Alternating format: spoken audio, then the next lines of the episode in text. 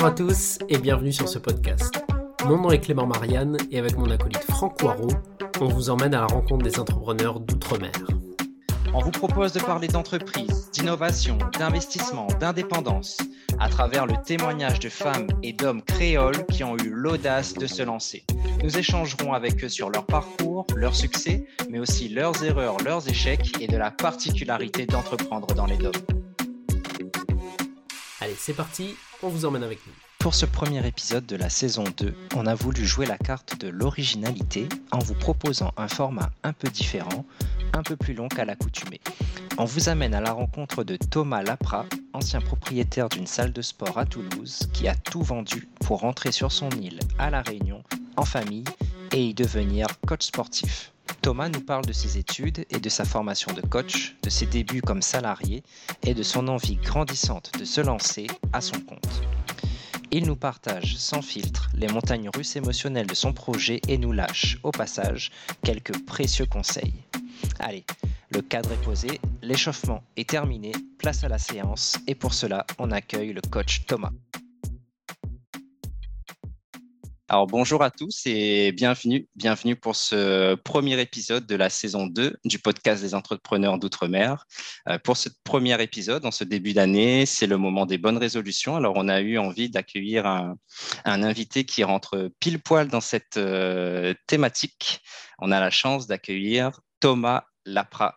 Thomas, comment il est? Elle est là ou même? Elle est là, elle est là. On est aussi bien sûr avec euh, Clément. Clément, quoi de neuf bah, écoute, ça va, très très content euh, de commencer cette année euh, de manière euh, sportive. Ça nous met, ça nous met dans des bonnes conditions et moi personnellement en particulier. Les fêtes ont été bonnes, à ce que je comprends. Exactement. Les fêtes ont été bonnes, la fin d'année a été bien mouvementée, ce début d'année aussi bien mouvementé pour, pour, pour le podcast. Et là, je pense que ça va vraiment nous faire du bien, un bon coup de boost une bonne remise en énergie pour, euh, pour, euh, pour démarrer. Alors, je propose qu'on commence tout de suite et que, sans jeu de mots, on mette tout de suite les deux pieds dans le plat. Et en parlant de plat, Thomas, si tu étais un plat des îles, tu serais lequel et pourquoi? Alors, si j'étais un plat, bonne question. Euh, alors, pas un plat en tant que tel, je serais, je serais des, des sarcives. Je, je sais pas si, enfin, je, suppose que vous connaissez c'est quoi les sarcives, mais je ne sais pas si tous les auditeurs euh, savent ce que c'est. Donc les sarcives, euh, c'est une viande de porc marinée euh, dans une sauce un peu sucrée-salée. Et, à La Réunion, on mange ça bah, surtout au moment de fête, justement, ou ça peut être aussi dans, des petits, dans des petits camions-bars sur le bord de mer, en regardant le coucher de soleil. Voilà, c'est pour moi, c'est un petit peu ma Madeleine de Proust. C'est euh, voilà, c'est euh, j'adore les sarcives quoi. Je pourrais, je pourrais en manger, euh, je pourrais en manger tous les jours, mais c'est aussi le fait que j'en mange pas très souvent, qu'à chaque fois quand, quand j'en mange, je suis vraiment, je suis vraiment content. Et il faut faire combien de squats pour éliminer une sarcive hein? Ah, il faut en faire beaucoup plus que vous pensez. beaucoup plus que vous pensez, ça c'est sûr. On aura l'occasion d'en parler. Je crois que dans les épisodes de l'année dernière, on n'a pas eu ça, sarcive. Donc, euh, petite, euh, petite nouveauté à, ton actif. Ok, alors on continue ton, portrait créole. Tu nous as donné le, plat que tu serais, en tout cas un plat que tu, affectionnes. Maintenant, si on devait retenir euh, un lieu, un lieu que tu aimes, qui t'inspire, qui te ressource, ce serait lequel? Bah, je vais, je vais pas être original, hein, mais, euh, mais j'ai pas un lieu en particulier. Pour moi, c'est vraiment la Réunion, quoi. J'ai vécu longtemps, j'ai vécu longtemps en métropole, et, euh, et là, je suis revenu bah, sur mon île, euh, sur mon île cette année, et, et je la redécouvre encore, euh, voilà, encore plus qu'avant. Et, et, ce qui est belle avec cette île-là, c'est que voilà, il y a, y, a, y a, tout qui est apporté, quoi. On peut être à, à la plage, à la montagne, euh, voilà, en, en, en, moins d'une heure. Et voilà, il y a des cascades, il y a des, enfin, il y a il y, y, a, vraiment tout dans un tout petit endroit et, euh, et elle porte bien son nom d'île intense. Après, en, restant à La Réunion, pour trouver un lieu plus, euh, plus précis, bah, ce serait, euh, bah, ce serait peut-être Mafat. Donc Mafat, c'est un cirque à La Réunion. On est vraiment isolé du reste du monde parce qu'il n'y a, y a, y a, pas de route. On peut y accéder que à pied. Et, et voilà, bah, quand on y est, voilà, on est en pleine nature, on est coupé de, coupé de, de tout et, et c'est vraiment ressourçant. Quoi. C'est marrant parce qu'au mois de septembre dernier, j'avais la chance d'être rentré à La Réunion une petite semaine et on est allé à Mafat. On a fait la, la nouvelle et je sais pas, moi, tu me parles de Sarsive, ça me fait penser tout de suite euh, Sarsive et Bouchon, tu vois. Et euh, du coup, là, tu me parles de Mafat, je me revois euh, arriver à la nouvelle avec la petite boisson et la petite barquette de Bouchon, la ligne de crête totalement dégagée. Je, je, je, je, suis d'accord avec le choix du lieu. Alors, on a, on a ton plat, on a ton lieu. Maintenant, une musique. Alors, un titre ou un style de musique de manière générale. Bah, après, mon, style de musique, moi, je suis plutôt rap. Et euh, il faut quand même avouer qu'à La Réunion, on n'est pas du tout fort en, en rap. du coup, là, j'ai pas vraiment, j'ai pas d'artistes locaux ou, ou, créoles vraiment euh, que j'affectionne euh, dans, dans, cette catégorie-là. Euh, voilà. Après, de manière générale, moi, les, les rappeurs que j'aime bien, j'aime bien, j'aime bien Damso, j'aime bien Nekfeu, j'aime bien, voilà, j'aime bien. Voilà, plutôt, plutôt rap français. Et, euh, et, après, si je devais choisir une musique, euh, là, je bug un peu. Alors, je, vais aller par, enfin, je vais parler par rapport à moi. Du coup, euh, je vais même pas être dans du rap français. Je vais, je vais, je vais choisir un son de, de, de, Kanye West que je savais même pas que c'était Kanye West qui chantait ça. Ça s'appelle Slow Jams. Je sais pas si vous connaissez Slow Jams. C'est un son voilà, plutôt doux, plutôt euh, où il est en featuring avec, euh, avec Twista, c'est un rappeur qui rappe hyper vite. Et, euh, et j'ai découvert ça quand j'étais au collège. Je comprenais rien du tout aux paroles, mais, euh, mais c'était un son que j'écoutais euh, quasiment tous les jours. Et, et du coup, ben, les gens de mon entourage qui connaissent ce son-là, ben, ils savent très bien que, que c'est moi qui les a fait découvrir ce son-là parce que c'était vraiment quelque chose que j'écoutais tout le temps, tout le temps. Voilà, du coup, si vous avez l'occasion, Slow Jams de, de Kanye West, voilà, c'est pas mal. Ben, moi, j'avoue, tu me fais découvrir. Là, je ne connaissais pas. Peut-être Clément Non, moi, je viens de taper sur YouTube pour l'écouter tout à l'heure. Euh, et, et, pourquoi ce son-là Parce qu'il n'y a pas longtemps aussi, j'ai regardé le, documentaire Netflix sur, euh, sur Kanye West. Je ne sais pas si, si vous l'avez regardé. C'est en, en, trois épisodes. Et, euh, et, justement, on, parle là ici d'entrepreneuriat et c'était vraiment, euh, c'était vraiment quelqu'un, ce Kanye West, hein, même si aujourd'hui il, est, très controversé, mais il a un parcours qui est quand même euh, assez, euh, assez incroyable, quoi. Ok. Euh, tu sais, moi, j'adore commencer les, épisodes par le portrait créole parce que, hum, mine de rien, ça apporte vraiment des, informations un peu sur le, le, le, profil, tu vois, de la personne qu'on est en train d'interviewer. Et là, tu vois, on a Sarsive et Kenny West, tu vois, dans le même, dans le même portrait. C'est clair. C'est intéressant. Euh, donc merci, merci Thomas pour euh, ce portrait créole qui nous a permis d'en savoir un peu plus euh, sur toi.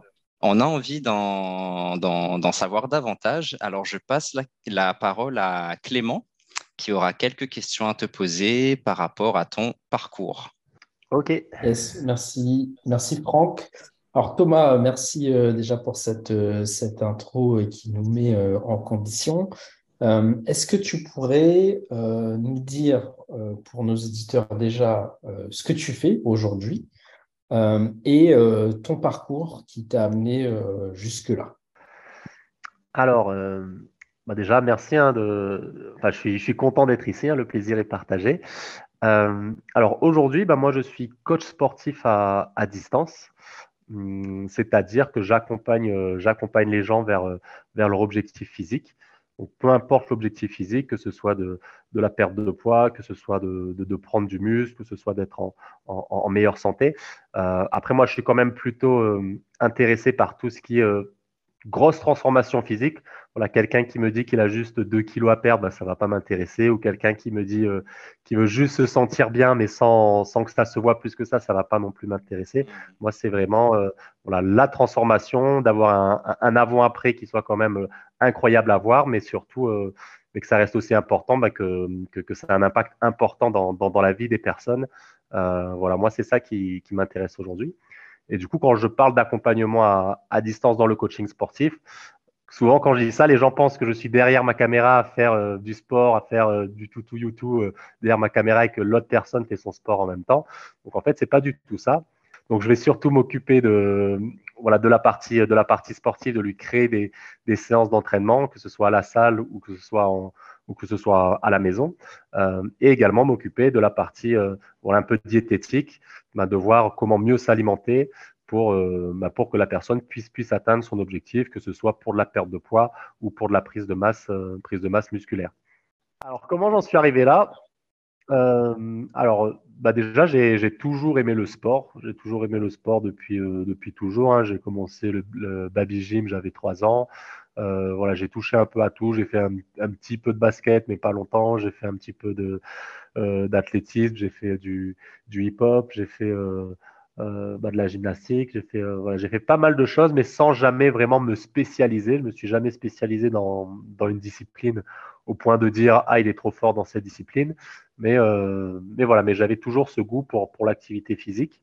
Euh, au collège, au collège, j'étais un élève, euh, un élève plutôt bon. J'avais, j'avais, de bonnes notes jusqu'à la, quatrième où ça commençait à dégringoler. Euh, mais voilà, mais toujours dans le sport. Euh, d'ailleurs, j'étais en, j'étais dans une classe. Euh, enfin, j'ai fait tout mon, cursus du collège en spécialité sportive, ce qui faisait qu'on avait deux heures de sport en plus. arrivé au lycée. là, pareil, j'ai continué. il y avait toujours une option sportive, du coup, j'étais dans, dans, cette option-là. J'ai fait un, j'ai fait un lycée ES, euh, e hein, ça n'existe plus, il me semble aujourd'hui, hein, ces filières, donc économique et, social. Euh, pourquoi économique et social? Parce que euh, j'étais nul en maths, donc je ne me voyais pas aller en S. elle, bah, littéraire, je ne me voyais pas du tout aller dans, un métier littéraire. Et du coup, bah, par défaut, c'était un peu ES, c'était un peu, voilà, tu sais pas trop quoi faire, bah, tu vas, tu vas en, en, ES. Et, euh, et, même au lycée, je savais toujours pas finalement quel métier j'allais faire parce que j'étais bon, j'étais plutôt bon élève, j'avais pas de j'avais pas de mauvaises notes ou quoi, mais euh, je me voyais pas, je me voyais pas faire de faire de métier finalement. Et du coup, euh, l'étape parcoursup ça a été un peu compliqué parce que ben voilà, parce que je savais pas trop. Et, euh, et du coup, ben, en, en, en, repensant à ce que j'aimais, ben voilà, c'était toujours le sport.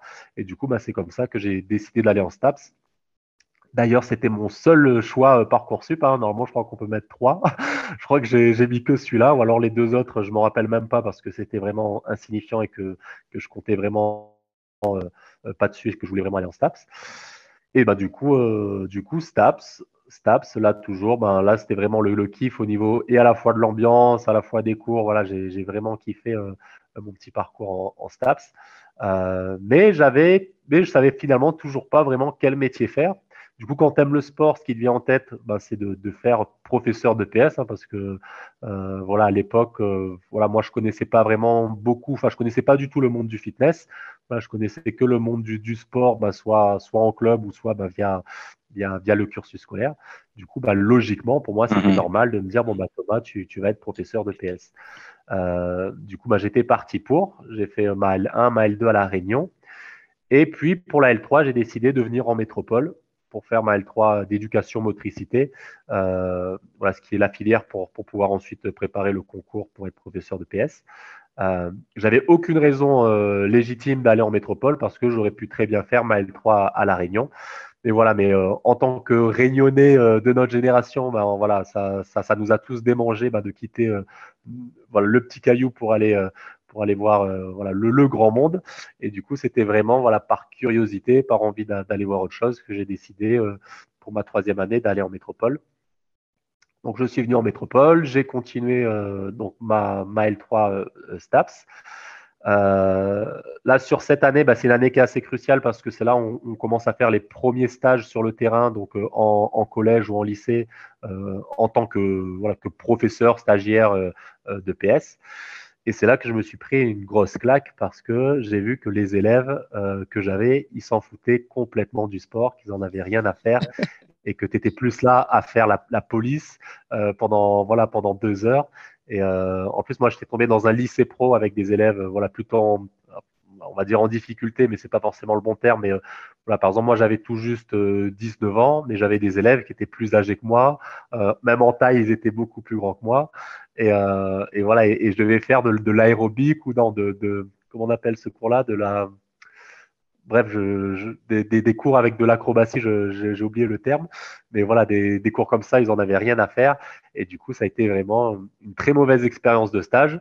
Et c'est là que j'ai fait le bilan, que je me suis dit, ben voilà, si ma vie, ça va se résumer à faire la police sur des cours avec des élèves qui, qui en ont rien à faire du sport, et que moi-même, je fais même plus de sport, alors que moi, de base, j'aime bien, j'aime bien le sport, mais euh, on a tous ce cliché du prof de sport avec le, gros ventre qui dit juste, euh, allez, euh, faites-moi un 3 contre terrain, et, lui, il faut rien du tout.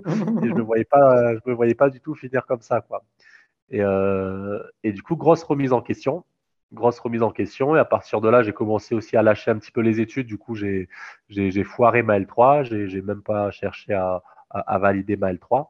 Bon, après concours de circonstances, moi j'ai eu aussi un, un, un, décès dans ma famille sur cette même période et du coup bah, ça m'a pas aidé euh, au niveau des études. Mmh. Euh, mais voilà, mais dans tous les cas, je me voyais pas du tout être professeur de PS. Et, euh, et, du coup, bah voilà, une année de, de loupé, je redouble, grosse remise en question parce que parce que pour moi, c'était ça le seul plan. Quoi. Pendant toute ma scolarité, euh, voilà, je savais que j'aimais le sport, je me voyais être professeur de PS et, euh, et, et je voyais pas d'autre issue euh, que ça. Quoi. Du coup, beaucoup d'hésitation. J'ai hésité à aller à l'armée, j'ai hésité à, refaire un, BTS dans d'autres domaines qui finalement, ça ne me plaisait pas plus que ça et j'étais un petit peu perdu. Et, là, par hasard, je découvre que dans ma fac, il y a, il y a une licence qui s'appelle licence professionnelle des métiers de la forme. Donc, en fait, c'est une licence pro qui, voilà, pour devenir coach, pour travailler dans, dans, le, monde, dans le monde du fitness, voilà, entre guillemets. Et, euh, et, ça, je avais pas pensé avant. J'avais pas pensé avant. Pourquoi? Parce qu'à La Réunion, cette, filière-là, elle n'existe pas. À, l'époque où, du moins, j'étais à La Réunion, il n'y avait pas de, il y avait pas de BPGEPS. Le BPGEPS euh, AG2F, c'est le diplôme euh, sur un an pour devenir coach sportif. Il n'y avait pas non plus de DUST, métier de la forme. Donc ça, c'est le, diplôme sur deux ans pour devenir coach également. Et euh, il n'y avait pas non plus cette, cette licence. Et du coup, euh, quand on est à La Réunion, on pense même pas être coach sportif parce qu'il n'y a même pas les formations pour devenir coach sportif. Chose qui a changé aujourd'hui, heureusement. Mais, du coup, c'est pour ça qu'à l'époque, à part être professeur de, PS, prof de sport en, collège ou lycée, je ne me voyais pas faire autre chose. Et du coup, en découvrant ça, bah, là, je me suis dit, ah, bah, finalement, euh, c'est ce qu'il me faut parce que je vais être amené à faire du sport pour des gens qui ont envie de faire du sport et qui sont vraiment en demande. Et, là, ça n'a plus rien à voir avec quand tu es au collège et que tu subis le, cours de sport si, si tu n'aimes pas ça. Et du coup, bah, je me suis lancé dans, cette licence. Dès, dès que j'ai passé mon diplôme, il faut savoir que je me suis fait opérer de, l'épaule. Je me suis fait opérer de l'épaule euh, parce que j'avais euh, des problèmes à l'épaule. Et à l'époque, à Toulouse, je jouais aussi au football américain et ça m'a pas non plus aidé avec mon épaule. Donc, euh, donc grosse opération. Donc, j'étais immobilisé, le bras en écharpe. À l'époque, j'étais beaucoup plus fin que, que maintenant hein, parce que j'étais pas encore vraiment intéressé par, par la musculation. Et, euh, et du coup, bah là, c'était vraiment la panique parce que voilà, je me dis, bah merde, je suis euh, soi-disant coach sportif. Déjà, le fait que tu viens tout juste d'être diplômé, bah, tu as aussi un peu ce syndrome de l'imposteur parce que tu oui, tu as le diplôme, mais tu n'as pas l'impression d'être compétent. Et euh, j'avais le bras en écharpe moi, quand je fais pas de sport, je perds encore plus de poids parce que si je fais pas de sport, j'ai pas d'appétit et je mange pas. Du coup, j'avais dû perdre une, voilà, euh, entre 6, 7, 8 kilos facilement. Du coup, j'étais vraiment tout maigre. Et là, je me retrouvais à déposer des CV, le bras en écharpe dans, dans, dans différentes salles de sport, ben voilà, pour, pour dire, voilà, prenez-moi en tant que coach sportif. J'étais, euh, j'étais pas du tout crédible. Et, euh, et voilà, je sais pas pourquoi, il y a, y a, une salle qui m'a dit, bon, bah, ok, c'est parti, euh, euh, on t'embauche. Et voilà, je me suis vraiment éclaté dans, dans ce métier. Euh, alors après, la différence des coachs sportifs, moi, je faisais surtout, comment dire, vu que mon diplôme, vu que mon diplôme, euh, la licence professionnelle, c'est pas le diplôme le plus classique pour être coach sportif, j'avais pas cette formation sur tout ce qui est cours collectif, tout ce qui est euh, step, body attack, body combat, ces cours comme ça. Moi, je, moi, je connaissais pas du tout. Nous, notre notre diplôme, il était plus pour plus axé sur tout ce qui est euh, voilà, prise en charge du client. Euh, et il y avait aussi une petite notion d'entrepreneuriat parce que ça c'était aussi à destination un peu de ceux qui, euh, voilà, qui, qui seraient peut-être intéressés par monter une boîte ou quelque chose comme ça. Mais cette partie-là n'était pas vraiment développée. Quoi. Alors juste, juste avant de nous parler de cette première expérience là de, de coach, coach bras cassé en plus. Les choses ont bien, ont bien changé. Euh, tu vois, c'est intéressant euh, de repositionner en fait un peu dans, dans le temps. Euh, justement, tu disais, tu étais étudiant à La Réunion, tu savais pas quoi faire et tu n'avais pas, tu n'avais pas d'informations sur le monde du fitness, sur le monde du, coaching. Je pense que c'est intéressant de rappeler à nos auditeurs, euh, ça se situe à, quelle période? Parce que entre maintenant et il y a, bah, tu vas nous dire, c'était il y a plus de dix ans, euh, les informations et l'accès aux informations n'étaient pas du tout, euh, pas du tout la même. Yes, yes, carrément. alors moi, j'ai, moi, j'étais en STAPS à la Réunion dans les années 2000, euh, que je dis pas de bêtises, ouais, 2008. Donc 2008, 2009, je suis venu en métropole en, en, 2010. Mhm. Et c'est vrai qu'à cette période, le fitness, c'est pas le fitness qu'on connaît aujourd'hui. Euh, déjà, la Réunion, euh, voilà, pour ceux qui, qui, étaient, il y avait beaucoup moins de salles de sport. Hein, les, les My Gym, les fitness parks, euh, tout ça, ça, ça, ça n'existait pas du tout. C'est vrai. Tous les compagnies, ça n'existait pas.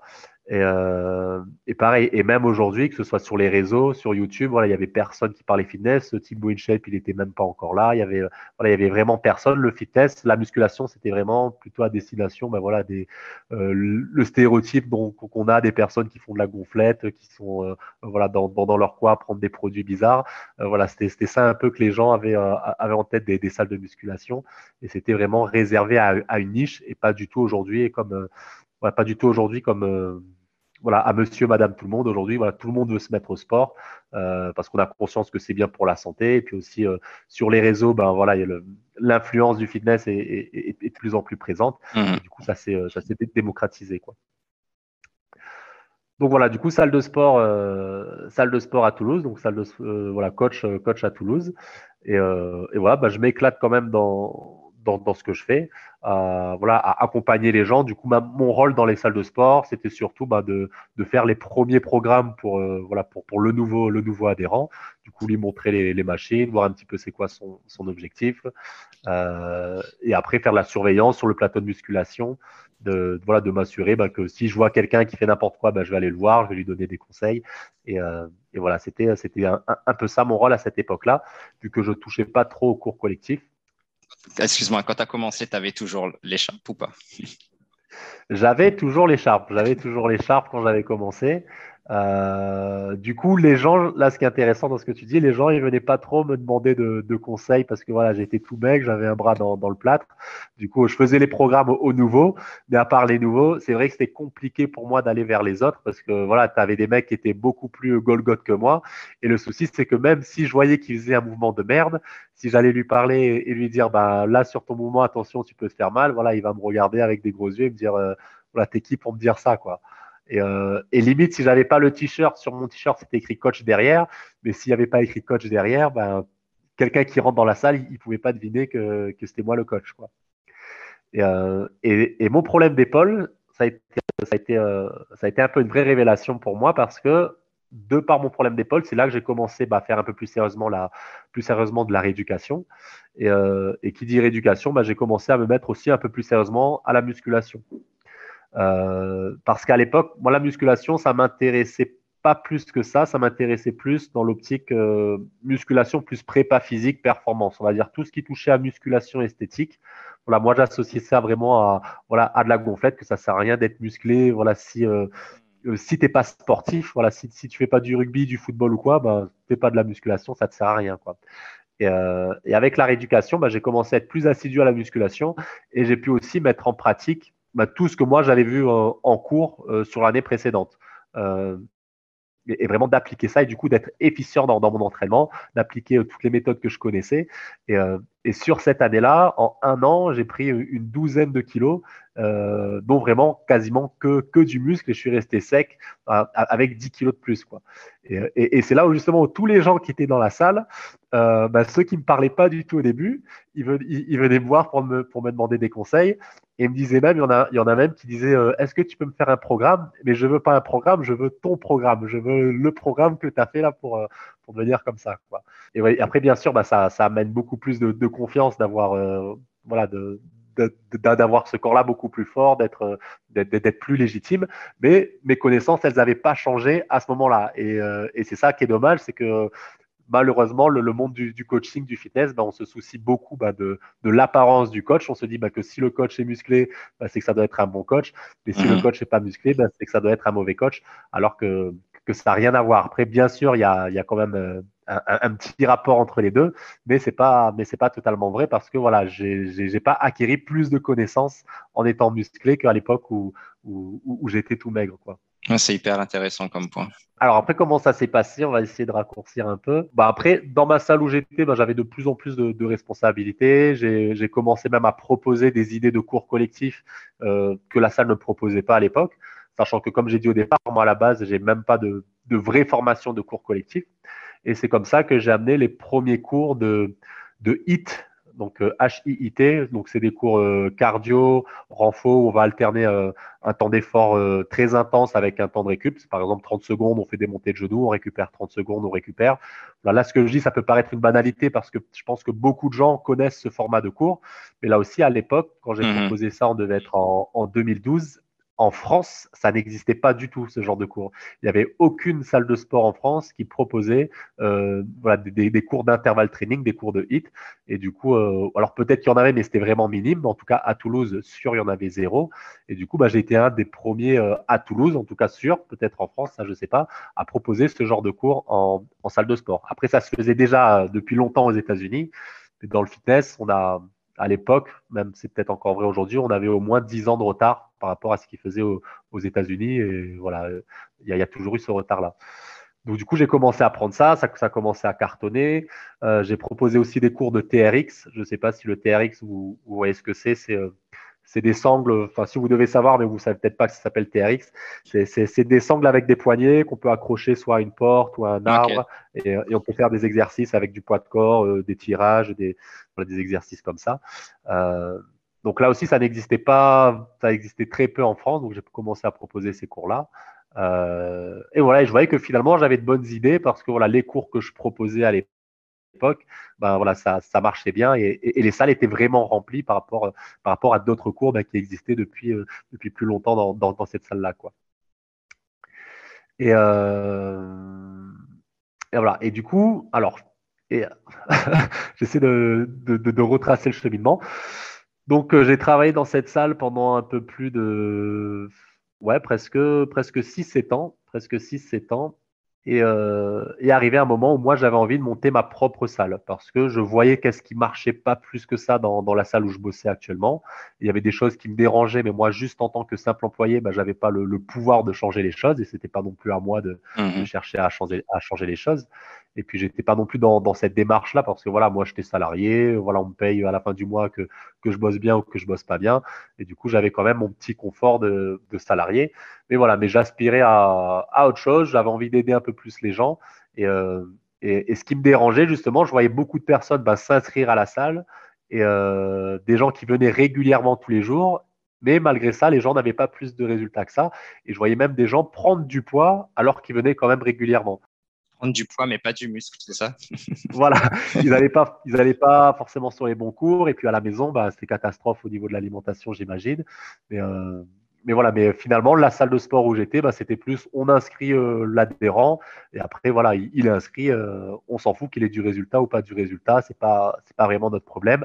Et à part le premier rendez-vous euh, où, on, voilà, où on faisait le programme pour l'adhérent, qu'on montrait les machines, à part ce premier rendez-vous, finalement, il n'y avait pas vraiment grand-chose derrière. Quoi. Et du coup, bah, j'ai eu cette idée, j'ai eu cette envie de monter ma propre salle où ça allait être une salle de sport, on allait vraiment bah, se concentrer euh, sur le résultat du client et qu'à partir du moment où la personne a, pris un adhérent euh, dans ma salle, bah, de mettre tout en place pour qu'il y ait du suivi, pour que cette personne, bah, elle, atteigne euh, son objectif. Et, voilà, qu'elle achète du résultat et pas qu'elle achète juste un service à une salle de sport avec des, appareils. voilà, je voulais aller plus loin que ça. Quoi. Et, c'est comme ça que je suis arrivé à monter ma propre salle, ma salle de sport Airfit proche de Toulouse, à, Saint-Orens. Euh, donc, je l'ai monté en 2018. Donc là aussi, pour ouvrir cette salle, ça a été, euh, ça a été quelque chose. Après, je ne sais pas si, euh, si tout ce détail-là vous intéresse de, l'ouverture de la salle ou, pas. C'est surtout ce détail-là qui nous intéresse. ok. Alors, après, il faut, voilà, ce qu'il faut savoir, c'est que moi, j'ai eu cette idée, enfin, j'ai eu cette envie de monter la salle en, en fin 2015. C'est-à-dire qu'à partir de fin 2015, c'était vraiment dans ma tête de me dire bon, c'est parti, Thomas, tu ouvres ta salle de sport. Où j'étais vraiment déterminé, j'étais sûr que, que, voilà, que c'est ça que je devais faire. Euh, et, j'ai monté ma salle de sport finalement en fin 2018. du coup, on voit quand même que voilà, il y a eu beaucoup d'années et que mhm. la route a été longue. Quoi. La route a été longue. Euh, bah, ce qui a été compliqué dans un premier temps, euh, déjà, ça a été de, trouver, un, un, local. Et à chaque fois qu'on trouvait un local, qu'on expliquait le projet, de par aussi ma jeunesse, parce que euh, voilà, 2015, j'avais quoi J'avais 25 ans et dire que je vais ouvrir une salle, que c'est que c'est même pas une franchise, que c'est une création d'entreprise, euh, bah, bah c'est il n'y a, pas beaucoup de personnes qui, peuvent faire confiance à un petit jeune de 25 ans. Euh, du coup, ça a été grosse galère pour trouver ça. Et à chaque fois qu'on trouvait un local, finalement, il y avait toujours un pépin par la suite et, on perdait le local, on en retrouvait un autre. Mais ce qui était bien, c'est qu'à chaque fois qu'on retrouvait un, un, nouveau local, finalement, on se rendait compte bah, qu'il était encore mieux que le précédent. Et, on le perdait, on se disait oh là là, ben merde, on a perdu vraiment la pépite. Et on trouvait un local et il était encore mieux, ou il était encore moins cher, ou il était encore mieux, mieux situé. Et du coup, ben, à partir de ce moment-là, ben, quand on perdait un local, on, voilà, on, était moins dégoûté parce qu'on se disait bon bah finalement euh, peut-être qu'on va trouver mieux quoi. Alors je dis on parce que voilà moi cette salle je l'ai montée avec un, un associé je l'ai monté avec un associé. Et il y a aussi ma compagne qui n'avait pas à ce moment-là le statut d'associé, mais qui a toujours été présente aussi bah, pour, pour, pour, me soutenir là-dedans. Euh, voilà, donc si j'utilise on, c'est euh, voilà, je fais référence surtout à ma compagne et, aussi à mon associé qui était là sur, sur, le début. Et après, ce qui a été compliqué aussi, bah, ça a été bah, de trouver une banque, une banque qui suit. Et, euh, et là, pareil, à chaque fois, c'était bah, on est trop jeune, euh, euh, ou alors on, a vraiment. Moi, j'avais vraiment pas de sous sur le compte, j'avais même pas. voilà, moi, moi, j'ai toujours vécu en flux tendu. J'ai jamais eu à l'époque cette, cette logique d'investisseur. Du coup, voilà, peu importe que j'avais 2000, 3000, 4000 euros sur le mois, tu peux être sûr qu'à la fin du mois, ce sera zéro et on attend la paye d'après, quoi. Du coup, voilà, à la banque, j'avais rien à montrer. J'ai pas de patrimoine, j'ai pas d'appart, j'ai pas de maison j'avais rien du tout. Du coup, ça, ça, a été, euh, ça a été compliqué. Voilà, la chance que j'avais un peu là-dedans, c'est que en France, il y a une salle sur ce concept-là qui existe, qui, était une salle indépendante également.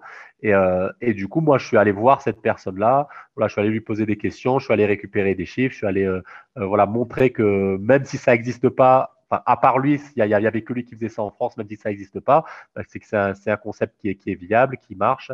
Et, euh, aux États-Unis, bah là, toujours pareil, aux États-Unis, des salles comme, comme je faisais, comme je voulais faire, bah, il, il, en existait des milliers. Mais, euh, mais voilà, mais, mais, les banquiers, avec leur œil de banquier, voilà, eux, ils veulent, ils veulent les chiffres, ils ne comprenaient pas forcément le, le, concept, sachant que ce qu'ils ne comprenaient pas non plus, c'est que mes, euh, comment dire, mes tarifs d'abonnement étaient assez, assez élevés. Euh, l'abonnement, au moins, on était sur une centaine d'euros. Là où, là où les Basic Fit commençaient à, débarquer fortement en France, où ils proposaient mmh. des abonnements à 19, 29 euros. Et du coup, même là où on voulait s'implanter, ben, il y avait des Basic Fit, il y avait des Fitness Park. Et nous disaient, ben, comment vous voulez vendre un abonnement à, à, à 100 euros, 129 euros, alors que vous êtes dans une zone euh, où il y a des Basic Fit, où il y a des Fitness Park. Mais, justement, moi je disais, bah, c'est même tant mieux parce que c'est tant mieux s'il y a des basic fit, des fitness park parce que ces salles-là, les gens n'ont pas de résultats et, euh, et c'est plus probable que moi, que ces clients dans ces salles-là viennent chez moi euh, plutôt que l'inverse. Mes clients qui sont chez moi, ils iront jamais chez un basic fit ou un fitness park parce qu'on n'est pas du tout sur, sur le même service. Quoi. Voilà, du coup, finalement, j'ai trouvé une banquière qui, qui, a bien voulu me, me suivre. Euh, voilà, j'étais content. Et après, bah, c'était euh, bah, c'était de continuer la démarche dans tout ce qui est euh, voilà qui est administratif, dans tout ce qui euh, voilà trouver vraiment le local, signer les euh, voilà signer le bail, des, choses comme ça. donc tout commençait à bien se passer, sauf que alors je sais pas non je vais pas commencer comme ça. Alors du coup, ce qu'il faut savoir, voilà, ce qu'il faut savoir, c'est que ben, pour bien avancer dans mon projet, parce que moi je suis quelqu'un quand même de, j'ai de bonnes idées, mais dans la pratique, je suis plutôt lent. Je suis plutôt lent parce que j'ai tendance à beaucoup procrastiner, j'ai tendance à beaucoup réfléchir, j'ai tendance à, même quand je suis dans l'action, à voilà, à, pas chercher à être rapide parce que voilà, je me dis bon, il y a, quand même le temps. Euh, et, et, du coup, je travaille toujours dans ma salle de sport. Euh, dans, dans, la première salle de sport hein, où j'étais employé et, et, je voyais que j'arrivais pas à être productif pour me lancer réellement dans mon projet. Du coup, volontairement, euh, j'ai démissionné. Enfin, on a trouvé, enfin, on a fait une rupture conventionnelle. Comme ça, je, je, pouvais avoir plus de temps pour me consacrer sur mon projet. Voilà, j'étais au, j'étais au chômage, j'avais un peu moins de sous, mais euh, mhm. pour moi, c'était pas, pas bien grave pour me lancer à 100% dans, dans mon projet. Et sur cette partie, sur cette période de temps où j'étais au chômage, bah, je me suis dit bon bah je vais, j'ai pas encore ma boîte, j'ai pas encore de numéro SIRET et compagnie, mais je vais commencer à communiquer euh, sur, euh, voilà, sur, sur, sur, ma boîte, sur mon projet, sur l'ouverture de ma salle. Et, euh, et, du coup, j'ai commencé à faire des cours en extérieur. J'ai commencé à faire des cours en extérieur, des cours gratuits. Parce qu'en fait, ce qu'il faut comprendre, mon parcours, comment dire, l'essence même de ma salle de sport, c'était de proposer des transformations physiques rapides, c'est-à-dire de perdre, de perdre 6, 5, enfin, de perdre 6 kilos en, en, en 5 semaines, par exemple. Ça, c'était vraiment la, on va dire notre, formule phare, juste pour attirer le client. Après, on faisait pas que ça, mais c'était voilà, venez perdre 6 kilos en, en, en 5 semaines.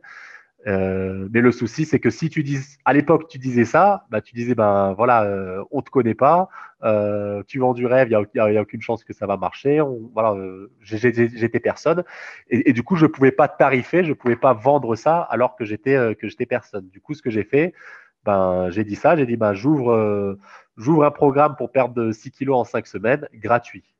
Mais gratuit, il y a vraiment gratuit, il y a, il y a, il y a, il y a zéro pièce. Et du coup, on faisait des réunions d'information, on, on, distribuait des flyers euh, en ville. Aujourd'hui, on se rend compte que distribuer des flyers pour ça, ça servait à rien, que c'était pas du tout euh, la, la, la, la, bonne approche. Voilà on, voilà, on en parlait autour de nous à nos copains et compagnie. Et, et on faisait des réunions d'information pour essayer d'avoir un, un, premier groupe d'avoir au moins une dizaine, une quinzaine, une vingtaine de personnes ben, ben, qui seraient motivées pour faire du sport dans la semaine, euh, changer leur alimentation mmh. pour perdre du poids. Et c'est comme ça qu'on a une vingtaine de personnes, dont, au moins 18, c'était des gens qu'on qu connaissait déjà. Et, euh, et, le deal pour participer, ben, c'était de s'engager à venir quatre fois semaine sur les séances de sport. Nous, leur donnait des recettes, il fallait qu'ils suivent les recettes euh, pendant, pendant les cinq semaines. Et, euh, et on n'avait pas de salle, et du coup, on faisait les cours en extérieur. On faisait ça à 6 heures le matin en extérieur à 6 heures le matin. Euh, même en, hiver, il y avait une période où on était en novembre, on a eu du, moins 2 degrés euh, dans le noir complet parce qu'à 6 heures, il fait fait pas très jour. Et on était là à faire des jumping jacks, des squats à 6 heures le matin. Et on faisait un autre cours pareil le, soir à, à 18 heures ou 19 heures. Et, et, et tout ça gratuitement. Et voilà, et du coup, les gens ont commencé à avoir un petit peu de résultats et on a pu utiliser ces résultats-là pour faire des petites photos avant-après, mettre sur notre Facebook et montrer, ben, regardez, euh, un tel a perdu du poids, un tel a perdu du poids. Et du coup, pareil, on, relance une deuxième réunion d'information et cette fois-ci, on a réussi à avoir un petit peu plus de monde, dont des gens qui ne nous connaissaient pas du tout et on, et on continuait comme ça petit à petit. Et, euh, et, et sur ce principe, euh, sur ce principe de, de comment dire de challenge voilà de challenge de moins 6 kilos en 5 semaines. Là on a commencé à mettre en place un système de chèque de caution. C'est-à-dire ben ok vous êtes motivé euh, nous on, nous on est là on, on, est là pour vous. Donc euh, la caution s'étend euh, si vous faites tout bien, que vous arrivez à, atteindre le challenge, que vous perdez vos 6 kilos en 5 semaines, on vous rend la caution, vous avez perdu votre poids, tout le monde est content. Par contre, si vous engagez pas sérieusement, si vous venez pas euh, quatre fois, si euh, voilà, si voilà, si vous n'atteignez pas non plus l'objectif, et eh ben là la caution, par contre, on la garde. Et, et du coup, c'était aussi une double motivation pour eux parce que et de un, ils voulaient perdre du poids, et de deux, ils n'avaient pas envie de perdre de sous ils savaient que ça marchait parce qu'ils ont vu les résultats d'avant. Et du coup, bah, c'était plus facile d'avoir du monde. Et aussi, l'engagement pour ces personnes-là était aussi un peu plus important. Et nous, ce qui nous intéressait vraiment, c'était pas du tout d'encaisser les cautions.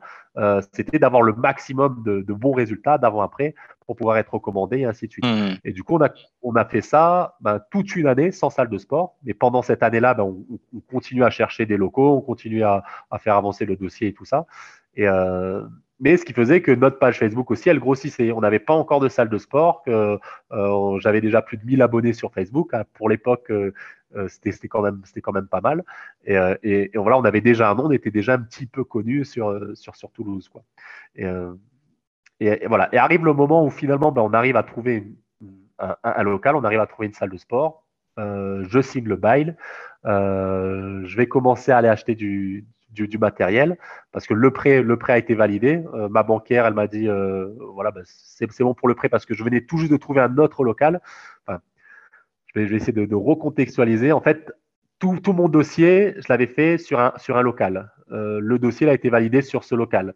À la dernière minute, il y a un nouveau local qui est arrivé qui était plus intéressant, qui était une mmh. ancienne salle de sport. Du coup, zéro travaux à faire.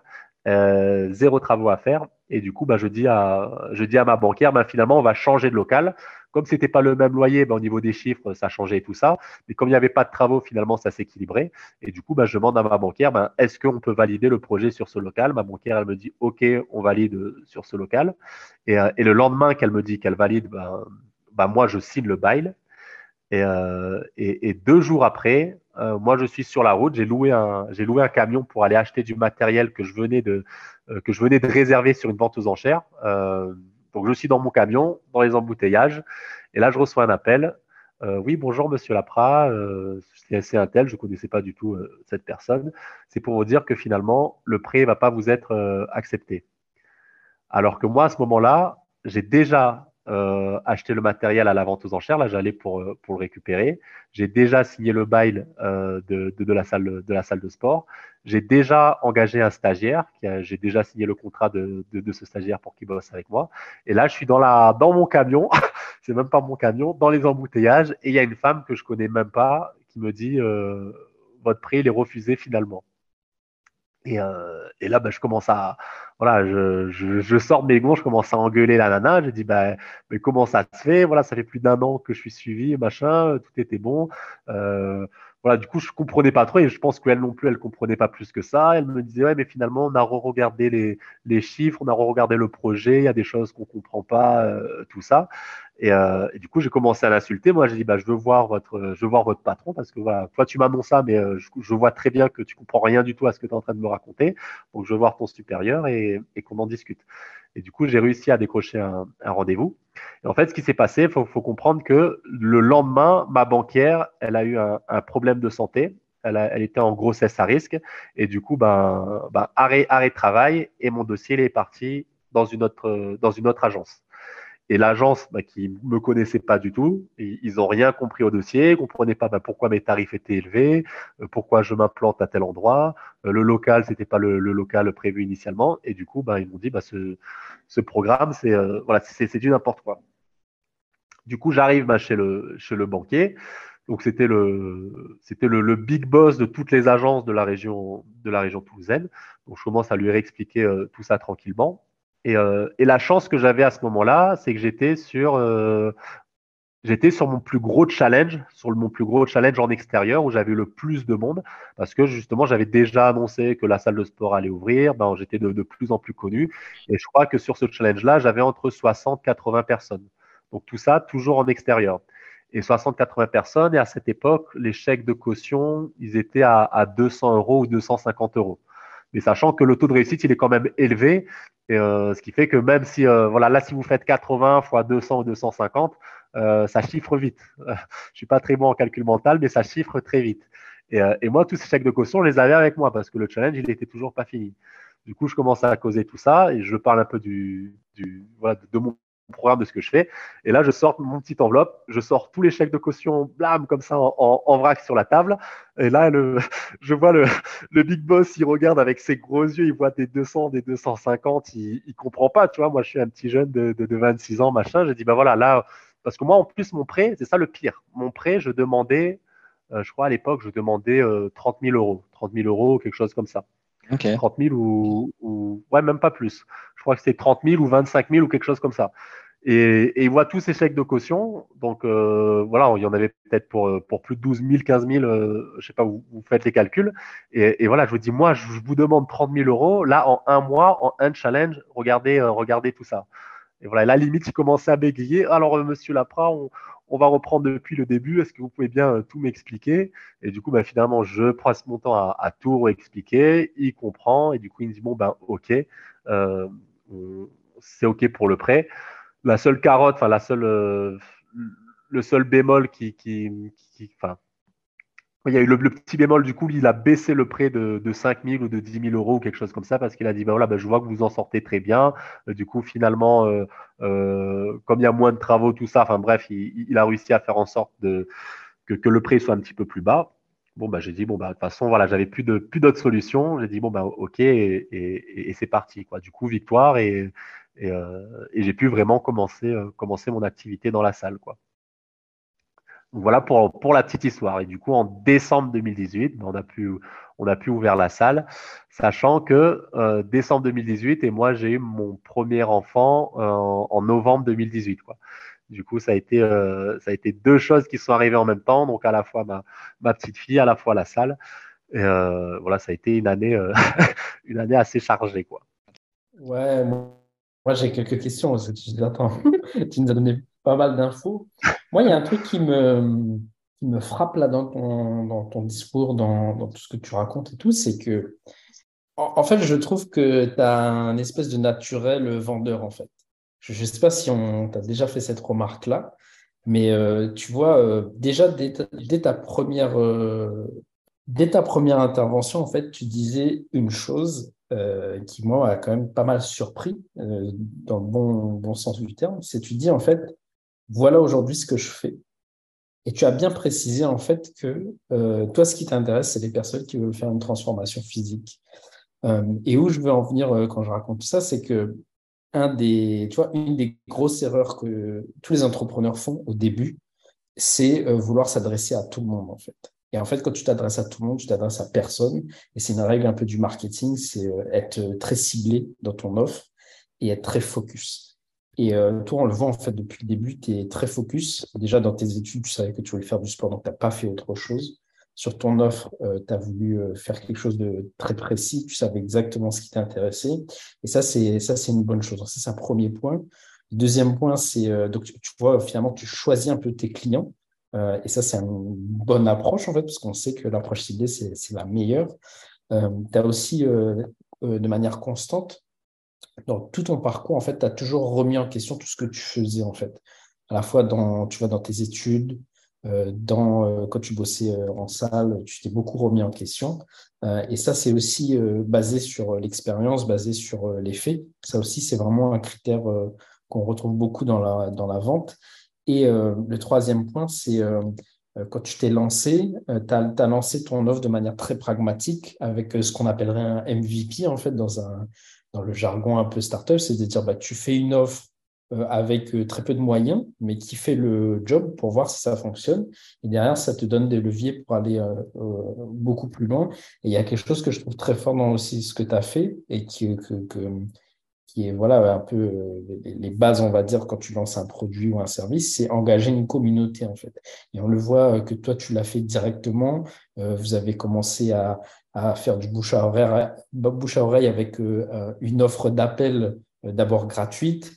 Ensuite, tu l'as dit, tu vois, vous avez fait, vous avez saisi une offre avec des délais délimités, avec des résultats bien précis. et encore dans cette démarche, vous avez trouvé aussi une manière d'engager les gens sur leur, sur, pour que eux-mêmes aient des résultats. ça, c'est quelque chose qu'on voit assez peu, même, tu vois, dans le secteur euh, du soft. Euh, c'est des choses qui sont difficiles à être mises en place. Et euh, toi qui n'es pas dans ce monde-là, tu vois, tu le disais d'ailleurs en off, que toi, tu ne te considérais pas forcément comme entrepreneur et tout ça. Et je trouve que, en fait, dans ta démarche, c'est vraiment la démarche type, tu vois, d'un entrepreneur, mais là, dans le monde du sport. Du, coup, j'en viens à ma question, c'est tout ça, est-ce que ça a été réfléchi en amont? Parce que as, tu vois, tous ces points-là, comment tu en es arrivé à dire, bon, bah, OK, on va vraiment se focaliser sur quelque chose, on va faire, euh, tu vois, on va tester l'offre, on va engager une communauté, on va demander des chèques de caution. Comment tu vois, tu en es arrivé à mettre tous ces points-là en place qui font que, à mon avis aussi, c'est euh, ce qui a drivé bah, le succès aussi derrière, quoi? Yes, euh, bonne question. Alors, il y a des choses qui ont, on dire, qui ont marché par concours de circonstances. C'est-à-dire que, en fait, en, fait, la chance qu'on a eue, justement, c'est de ne pas avoir trouvé notre local tout de suite. Parce qu'en fait, euh, si on aurait trouvé le local tout de suite, eh ben, euh, on aurait démarré, mais on aurait eu zéro communauté, on n'aurait jamais testé les challenges, on n'aurait on rien pu faire. En fait, c'est justement le fait d'à chaque fois ben, ne pas trouver le bon local et du coup, ben, on est là en stand-by et on se dit, bon, ben, qu'est-ce qu'on fait, en euh, qu'est-ce qu'on fait en attendant? Ça nous a permis ben, de démarrer nos premiers challenges. Voilà, on s'est dit, bon, ben, du fait qu'on n'a pas de local, euh, voilà, on va pas attendre, on, commence déjà, on commence déjà. Quoi. Et, euh, voilà, et c'est ça aussi, euh, je pense, qui, nous a, bah, ça a été notre porte de salut finalement. Euh, et, c'est ça aussi qu'il faut comprendre hein, pour, tous ceux qui nous écoutent, c'est que ça sert à rien d'attendre que les conditions soient parfaites pour démarrer quelque chose, parce que, parce que ça n'arrivera, ça n'arrivera jamais, quoi. Et, euh, et, voilà, du coup, on n'avait pas de local. Et après, même quand on n'avait toujours pas notre local, du fait que bah, on a réussi à faire de plus en plus de challenges et qu'on était en extérieur, bah, qu'il pleut, qu'il vente, qu'il neige, bah, on, faisait quand même les cours en extérieur. Et sur les challenges d'après, bah, avec le, peu d'argent qu'on avait, euh, qu'on avait réussi à avoir, on, ça nous permettait de louer des salles. Du coup, on louait des salles le matin, on louait des salles sur l'après-midi euh, pour aussi qu'il y ait déjà un petit peu plus de, un peu plus de confort. Euh, voilà, du coup, ça, c'est vraiment concours de circonstances qui, nous a permis vraiment bah, d'augmenter euh, notre visibilité et, notre communauté, comme tu le dis. Euh, et après, toute cette idée, on va dire, au niveau du marketing, au niveau des chèques de caution, de la transformation, tout ça, ça, c'est pas moi qui l'ai inventé, ça, ça existait déjà. Ça, ça existait. Alors, ça, existait déjà, mais euh, c'est un concept qui vient des États-Unis. Mais comme je dis, en France, on est toujours en, retard sur tout. Et, et, du coup, en France, c'est quelque chose qui est vraiment méconnu. Alors qu'aujourd'hui, ce genre de concept, ça existe de plus en plus hein, en, métropole. Euh, à La Réunion, je pense pas. À La Réunion, non. Euh, et en fait, moi, comment j'ai découvert ça? En fait, pendant mes études, quand j'étais en licence pro, quand j'étais encore étudiant, voilà, moi j'aimais bien tout ce qui était euh, études, recherches scientifiques, euh, voilà, nouvelles méthodes d'entraînement, des choses comme ça. Je suis tombé sur le blog d'une personne euh, que j'aimais beaucoup son travail, justement, où il parlait surtout de, de travail en, en intervalle training, euh, alors qu'à l'époque ça n'existait pas en, métropole. Et du coup, ce mec-là, bah, je suivais un petit peu ce qu'il faisait. Euh, C'était sympa. Je voyais qu'il avait une salle de sport. Sa salle de sport ne marchait pas plus que ça, mais on, on voyait qu'il y avait de la passion dans, dans ce qu'il faisait. Et, euh, et, du coup, je le suivais comme ça un, petit peu tous les ans. Je regardais qu'est-ce qu'il mettait euh, en plus sur son blog. Et là, je vois que quasiment du jour au lendemain, sa salle de sport, elle a, elle a explosé en termes de, fréquentation à partir du moment où justement il a mis en place ce système de challenge, de challenge avant-après. Quoi. Et, euh, et, là, ça a pris une, une ampleur en, voilà, en, ça faisait peut-être 5, 6, 7 ans qu'il avait sa salle de sport et qu'il était toujours à, à, galérer à avoir des clients. Et, et, en juste un an en faisant ça, ben, l'année d'après, il a pu ouvrir, il a pu ouvrir une, deuxième salle. Et, euh, et, et aujourd'hui, cette personne-là, elle a beaucoup de salles sur ce concept-là en, en, en, métropole. Quoi. Mais, euh, mais voilà. Mais moi aussi, à l'époque où j'ai où j'ai voulu euh, où j'ai voulu un peu m'adapter de ce modèle-là, euh, il était il était connu à, à, petite échelle dans sa ville, mais pareil, ça ça ça faisait pas plus le buzz que ça en, en métropole. Quoi. Et c'est là que je me suis dit ben que voilà, en voyant que ça marchait pour lui et que et, que et qu'il aimait aussi ce qu'il faisait. Et moi aussi, ce genre de, de choses, bah, je me retrouvais un peu dans, dans, dans son parcours aussi. Et, euh, et moi, ça m'était jamais venu à l'idée d'ouvrir une salle de sport parce que pour moi, une salle de sport, c'était beaucoup de contraintes. Faut acheter des machines, faut acheter, euh, voilà, faut avoir du personnel et compagnie. Et ce qu'il faut comprendre sur ce concept-là, moi, dans ma salle de sport à Airfit, bah, j'avais zéro appareil de muscu, j'avais zéro euh, elliptique, j'avais zéro vélo. Euh, c'était que du petit matériel. Et, c'est ça aussi qui, m'a dit, bah, finalement, je peux assez facilement ouvrir un concept de salle de sport parce que c'est pas voilà, le matériel, c'est pas le plus important. Le plus important, c'est de réussir à amener une transformation physique. Et finalement, avec un minimum de petits matériel, bah, ça reste possible d'avoir cette transformation physique-là. Quoi. Mais, mais, lui, il n'a rien inventé non plus. Ça, ça vient d'un concept aux États-Unis qui s'appelle, euh, je crois que ça s'appelle The Camp, euh, C-A-M-P. Et, euh, c'est une franchise qui existe aux États-Unis où ils ont une, centaine de salles dans, dans, plein d'États différents aux États-Unis. Quoi. Et, euh, et, des fois, finalement, on cherche, on cherche des trucs, euh, on, cherche des trucs qui, qui, existent déjà ailleurs. Il y a juste à, à l'adapter différemment euh, euh, là où on est pour, pour, pour pouvoir avoir du résultat, quoi. Donc j'ai pas, malheureusement, j'ai pas inventé l'eau chaude, quoi. J'ai pas, j'ai pas, voilà, j'ai, j'ai rien inventé, mais, euh, mais j'ai quand même amené ma touche personnelle, c'est-à-dire que lui, ce qu'il fait, ça n'a rien à voir avec, euh, avec ce que je fais, ce que je fais moi. Et, euh, et d'ailleurs, je ne sais pas si on pourra revenir là-dessus, mais, euh, mais plus tard, moi, j'ai ouvert ma salle à Toulouse. Et, euh, et cette personne-là, ben, quelques temps après, elle a ouvert une salle également à Toulouse, une franchise, hein, sachant que lui, il a beaucoup plus d'impact que moi parce qu'il a beaucoup plus de moyens, beaucoup plus de budget. Mais j'ai des personnes, bah, du coup, qui ont pu tester les deux salles et, euh, ils te diront que c'est euh, totalement différent, quoi. Ah, c'est hyper intéressant et je pense que euh, tu disais malheureusement tu n'as pas inventé l'eau chaude, mais au contraire, je trouve que c'est euh, déjà c'est un bon, euh, une bonne leçon parce que souvent, enfin quand on n'est pas en, en, dans ce monde-là de l'entrepreneuriat, on a tendance à croire que les idées qui marchent, ce sont des innovations de rupture. tu vois, des mmh. nouveaux concepts, des trucs de génie qu'on a inventés, alors que ben, la plupart, dans la plupart des, des, cas, en fait, les entrepreneurs qui réussissent n'inventent pas réellement quelque chose. Ils, ils ont, tu vois, surtout la curiosité d'être allé voir des concepts qui fonctionnent ailleurs et ils les ont réadaptés euh, à leur marché local, euh, à, leur, euh, à leur clientèle, à leur cible, etc. Et toi, on le voit, hein, tu, connais bien ta cible, tu as fait tout ce travail de recherche. Alors, ce que j'entends aussi, c'est que tu as un, côté un peu, tu vois, c'est un peu inné aussi, ce côté, tu écoutes aussi beaucoup ce qui se passe, tu regardes, c'est moi ce que j'entends aussi dans tout ce que tu dis, c'est le côté très curieux. Parce que si tu n'avais pas regardé ce qui se passait ailleurs, bah, tu n'aurais jamais lancé ça. Moi, j'avais une deuxième question aussi euh, très pratico-pratique sur tout ce que tu nous as raconté jusqu'à maintenant. Je sais qu'il y a encore une autre histoire qui vient derrière, mais je, reviens sur euh, le sujet de la banque. Parce que c'est un sujet euh, qui concerne beaucoup de monde, tu vois, et il y a beaucoup d'entrepreneurs qui ont été dans ce cas-là.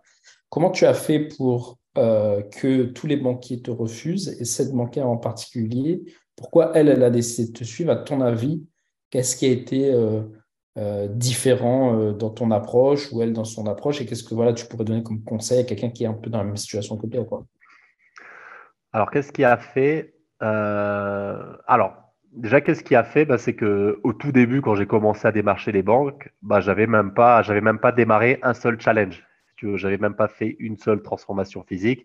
Voilà, c'était juste, euh, bah, j'étais l'employé qui vient de quitter son, son job, euh, qui a 25 ans pour, euh, pour ouvrir une, grosse salle de sport. du coup, vu comme ça, déjà, c'est compréhensible que ça peut, être, ça peut être compliqué pour un banquier de, de suivre.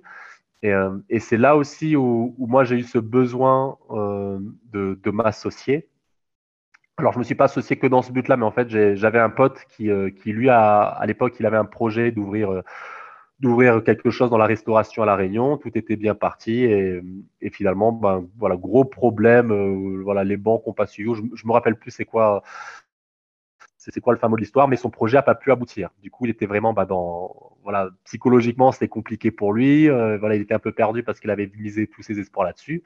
Et, et, à la base, il est coach sportif aussi de formation. Du coup, je lui ai dit bon ben, j'ai dit bon ben, rejoins-moi, viens sur, viens sur mon projet, euh, et voilà, on, sera ensemble dans la galère et on avancera là-dessus. Euh, du coup, on s'est associé. Déjà, l'avantage de s'associer, ça a été un peu plus une force parce que lui, financièrement, il était un peu plus établi que moi. Voilà, il avait déjà un, petit patrimoine. Euh, voilà, on va dire, il est plus, il est plus économe que moi et tout. Et du coup, voilà, c'était un peu comme si moi j'étais la tête et lui c'était un peu, voilà, c'était un peu l'investisseur. Et, et, déjà, rien que ça, ça amenait un petit peu plus de poids euh, mais c'était pas un poids de fou non plus parce que voilà la jeunesse, il est encore un peu plus jeune que moi, du coup euh, euh c'était c'était pas gagné non plus.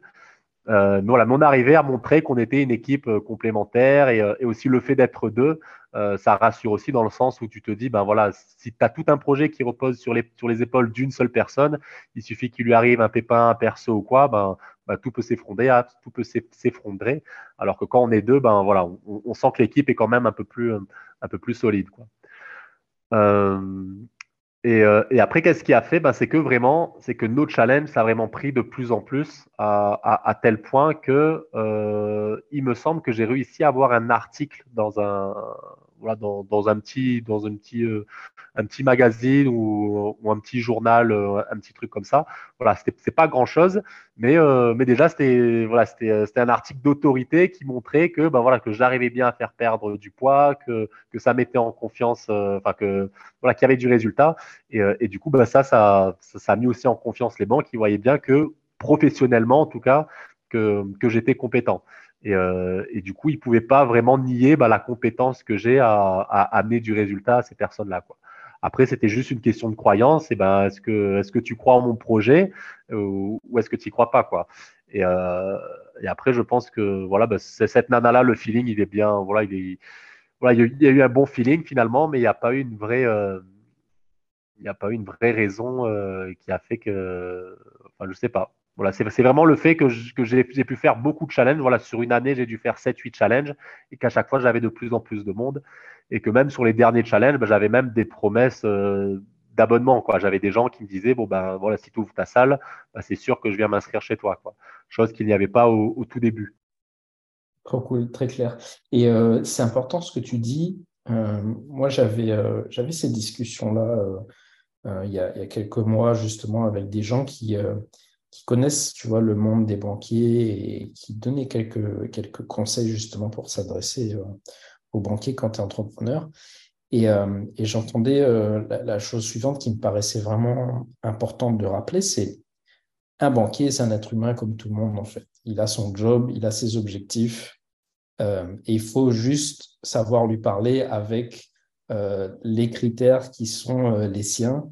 Mais garder en tête que le banquier, il va décider, c'est aussi un être humain qui décide, et donc il faut le convaincre et l'emmener dans ton projet, même si parfois tu n'as pas tout à fait le dossier idéal avec les finances comme, comme il faut, etc., mais lui apporter des preuves, et c'est ce que tu dis, hein, tu dis, bah, finalement, toi, tu es venu avec, avec une histoire, avec des preuves très concrètes, et on retrouve encore là ton, talent de vendeur euh, inné, euh, le fait de dire bah ok j'ai fait des choses, euh, voilà la démonstration par l'exemple et potentiellement bah si tu crois en mon projet, bah voilà ce que ça va vous rapporter parce que le banquier il est aussi là pour bah, faire du chiffre pour la banque etc. Et, et, en fait des fois on a un peu tendance à à sacraliser ce rôle du banquier et se dire il y a une telle distance entre une personne lambda et un banquier, alors que bah, finalement non, on est tous chacun dans son rôle. Il faut juste parler au banquier avec les arguments qui lui vont le convaincre. Ouais, je vais dans le sens de, Clément. Hein. Merci, merci Thomas pour toutes ces informations. C'est un parcours euh,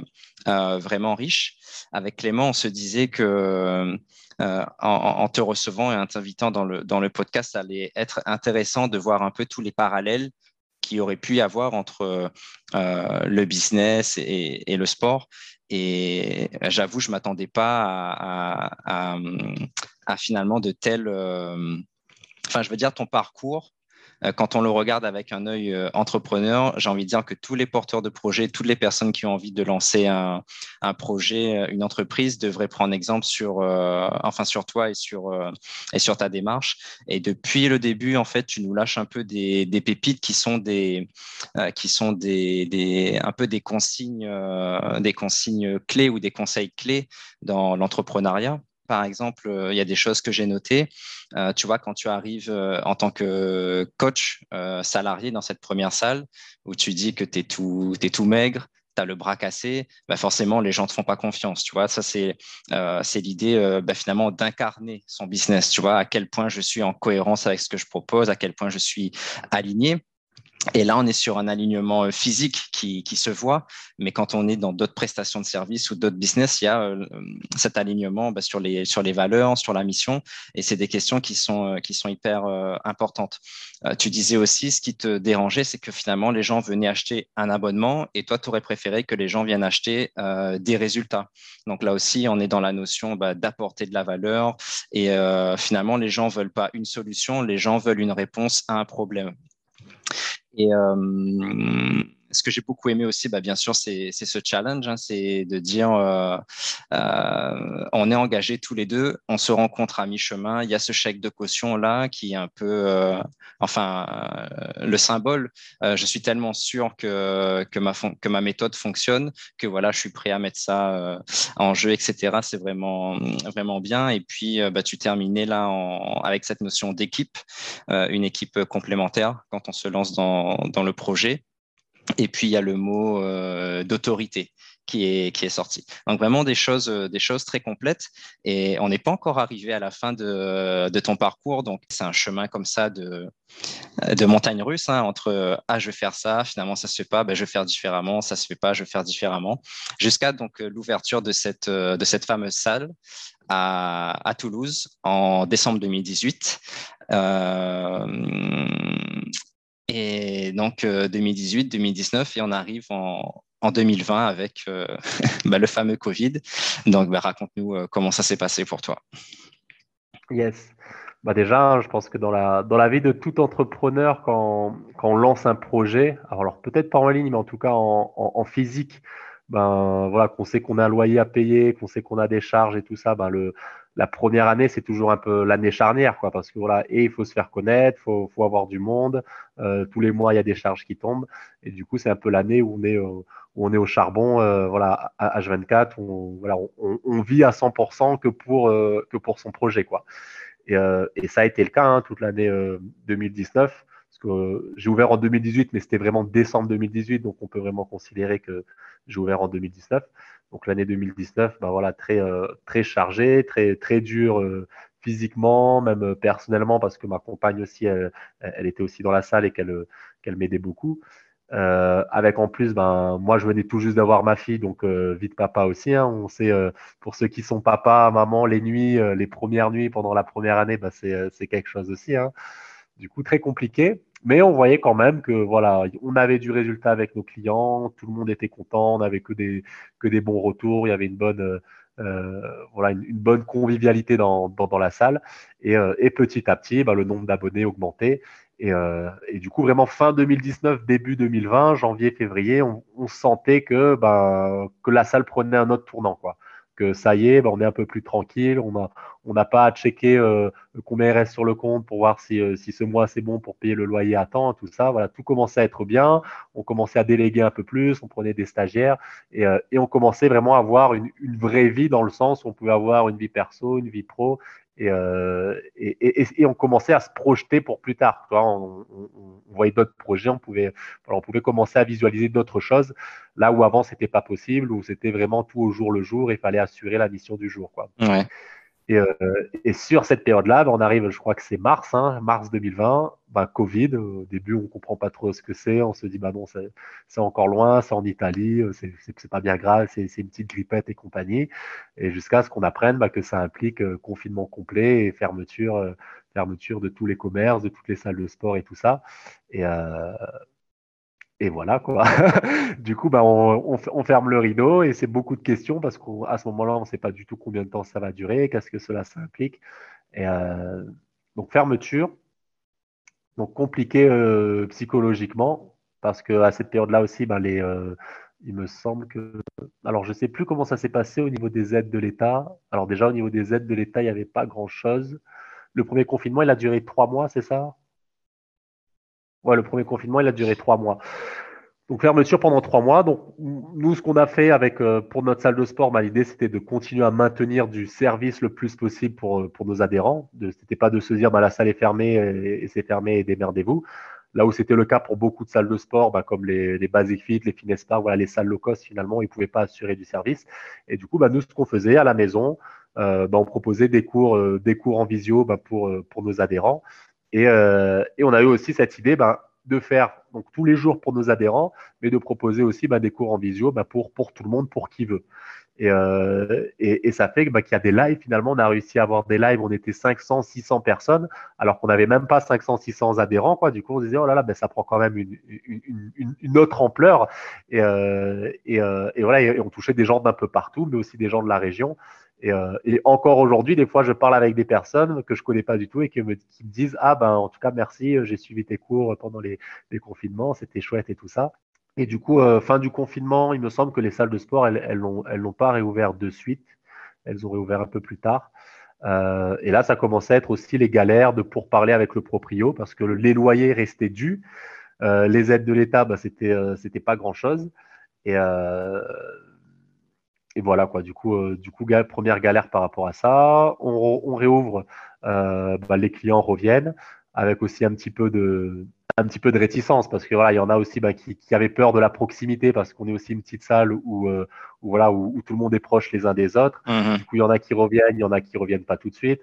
Et, et, on se dit aussi bah, que ça va être aussi un peu plus compliqué ben, à avoir à, à, à, pour les salles de sport en France de manière générale, la reprise a été compliquée parce qu'il y avait beaucoup de réticence de par la peur du virus qui était, euh, qui était encore très présente.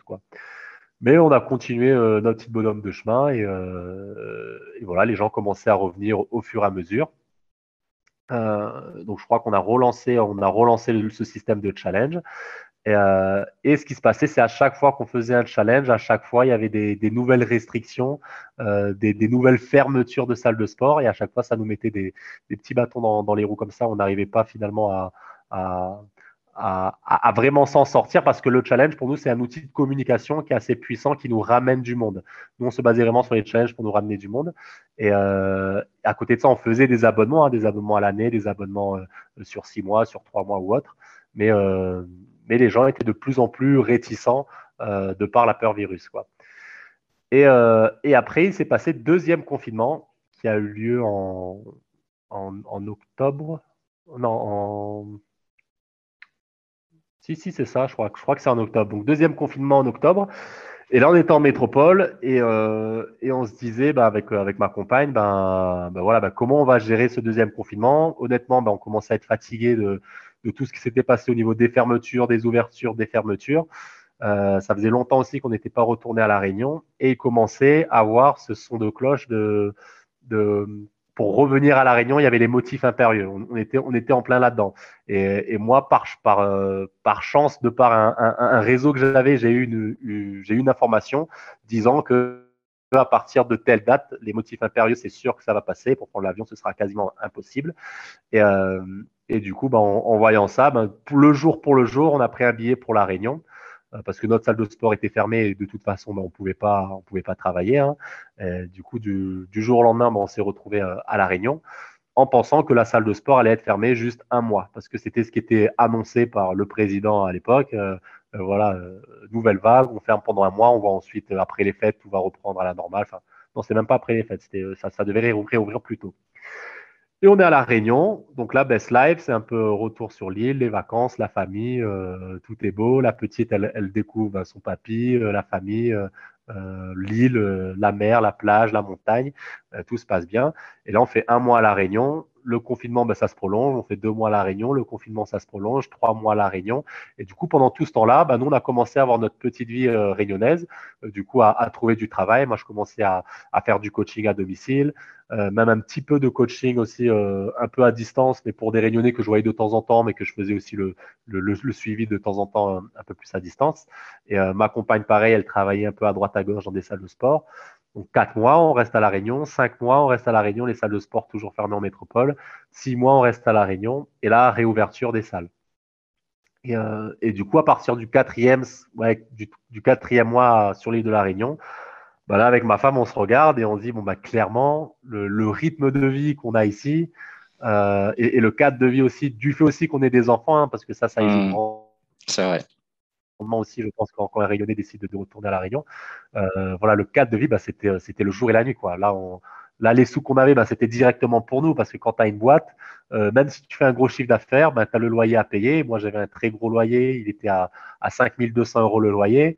Euh, j'avais un employé, il y a l'eau, il y a l'électricité, il y a, les impôts, voilà, il y a, tout ça aussi. Et, euh, ça, ça, faisait mal aussi.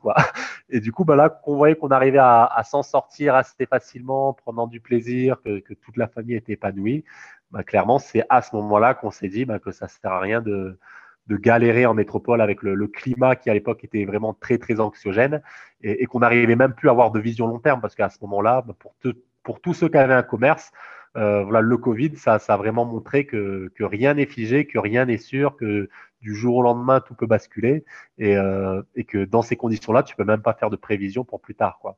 Et, euh, et voilà. Et, qui est qui est à voir, enfin voilà, euh, vu que le Covid c'était quand même un, phénomène mondial, on, voyait très bien bah, qu'à la Réunion ça n'avait pas du tout le, même impact qu'en métropole. Quoi. Et, euh, et c'est à ce moment-là bah, qu'on qu a décidé de se dire bon bah c'est sûr, on, vend la salle et, euh, et, l'année prochaine on, essaie de revenir euh, à la Réunion. Quoi. Mais du coup, la salle a réouvert. Du coup, il fallait quand même revenir euh, à Toulouse, refaire bah, la petite vie, la petite vie du quotidien.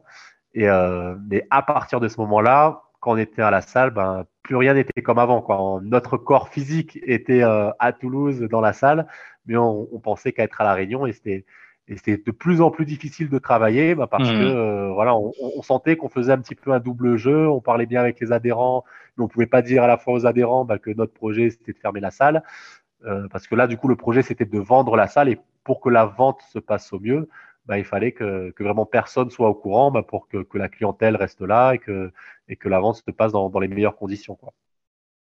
Et du coup, bah, ça commençait à être bah, le, la mission là, c'était de trouver des acheteurs potentiels. Euh, du coup, on a trouvé un acheteur potentiel. Bon, là aussi, il y a eu des hauts et des bas, beaucoup de personnes intéressées, mais finalement, ça n'a pas abouti.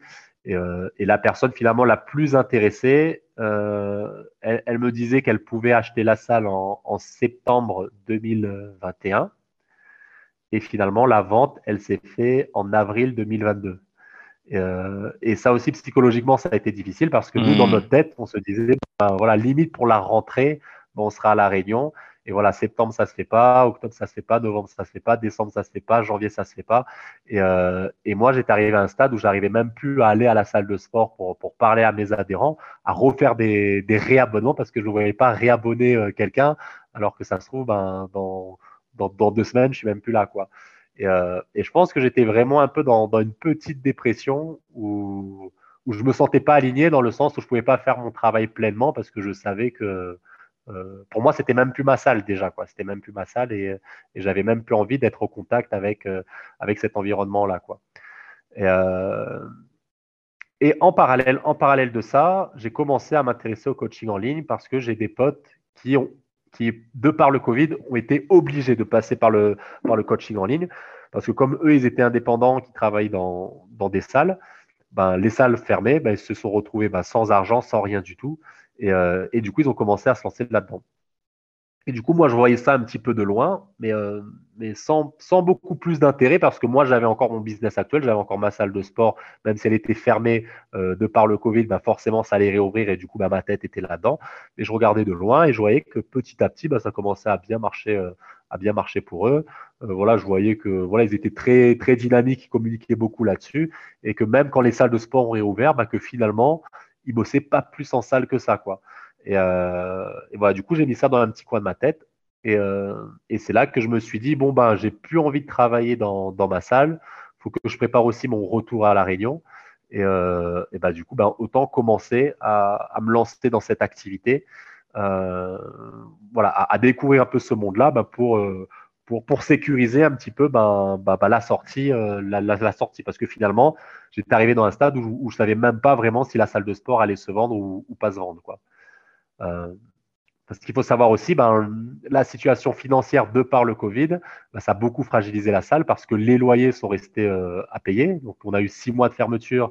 Du coup, six mois, il n'y a pas d'activité, mais le propriétaire, il te dit, bon, ben, euh, il y a quand même des loyers à payer. Euh, bah moi, j'avais un prêt bancaire. Mon prêt bancaire initial pour l'ouverture de la salle de sport, il était étalé sur, sur 7 ans. Alors que là, ben, 2018-2020, ben, ça faisait que deux ans qu'on était, euh, qu'on était ouvert. Du coup, du coup, pas évident. Quoi. Et, et, je voyais même à Toulouse ben, qu'il y avait de plus en plus de salles de sport qui fermaient ou c'était liquidation judiciaire. Et, et même moi, j'étais à l'époque inscrit sur, sur un site de, vente aux enchères parce que quand j'ai démarré l'activité, bah, je, cherchais le matériel sur les ventes aux enchères pour, que ça me coûte pas trop cher. Mais de par ce site-là, bah, j'avais plein de notifications qui tombaient. Ah, une, trois salles de sport à Paris qui ferment, trois salles de sport à Montpellier qui ferment, cinq salles de sport euh, là-bas qui ferment.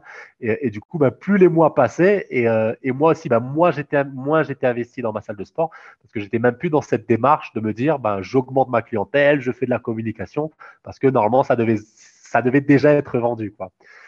Euh, et, tout ça, tout ça pour dire quoi Voilà. Tout, et, voilà. Du coup, la vente, elle se retardait euh, tellement, euh, tellement. Après, c'était des problèmes financiers pour le repreneur où il a eu du mal avec les prêts bancaires, alors qu'au départ, il, me disait que tout allait bien se passer.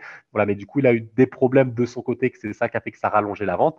Mais, c'était trop tard pour changer d'acheteur parce que le temps que je change d'acheteur, que je refasse tous les, démarches, les papiers, l'analyse, ça, ça allait prendre beaucoup trop de temps. Euh, mais finalement, j'étais arrivé à un stade où je me suis dit, bon, tu sais quoi, parce que ça me prenait tellement la tête psychologiquement, émotionnellement, je me suis dit, euh, je suis OK de, de, fermer ma salle là du jour au lendemain et de retourner à la Réunion. Parce que pour moi, ce qui comptait le plus, c'était même pas de, de, récupérer des sous de ma salle, c'était vraiment de, de, changer de vie, de voilà, de retourner à la Réunion parce que c'était vraiment ça le, le, le, projet familial. Et je savais que c'était euh, c'était ça qu'il me fallait pour mon avenir. Quoi. Et du coup, j'étais arrivé à ce point où euh, vendu, pas vendu, je m'en fous. Ça m'empêchera pas de, de, revenir à la Réunion et de refaire une, une, seconde petite vie. Quoi. Et à partir du moment où, où j'ai eu cette mentalité-là, bah, vraiment. Euh, bah, j'étais bien, quoi. J'étais en paix, euh, voilà. Euh, euh, et, voilà, ça a été, le début d'une nouvelle renaissance. Et là, j'ai pu commencer aussi à mettre un peu plus mon nez dans, le coaching, dans les coachings à distance. Et, voilà, du coup, j'ai commencé en parallèle le coaching à distance.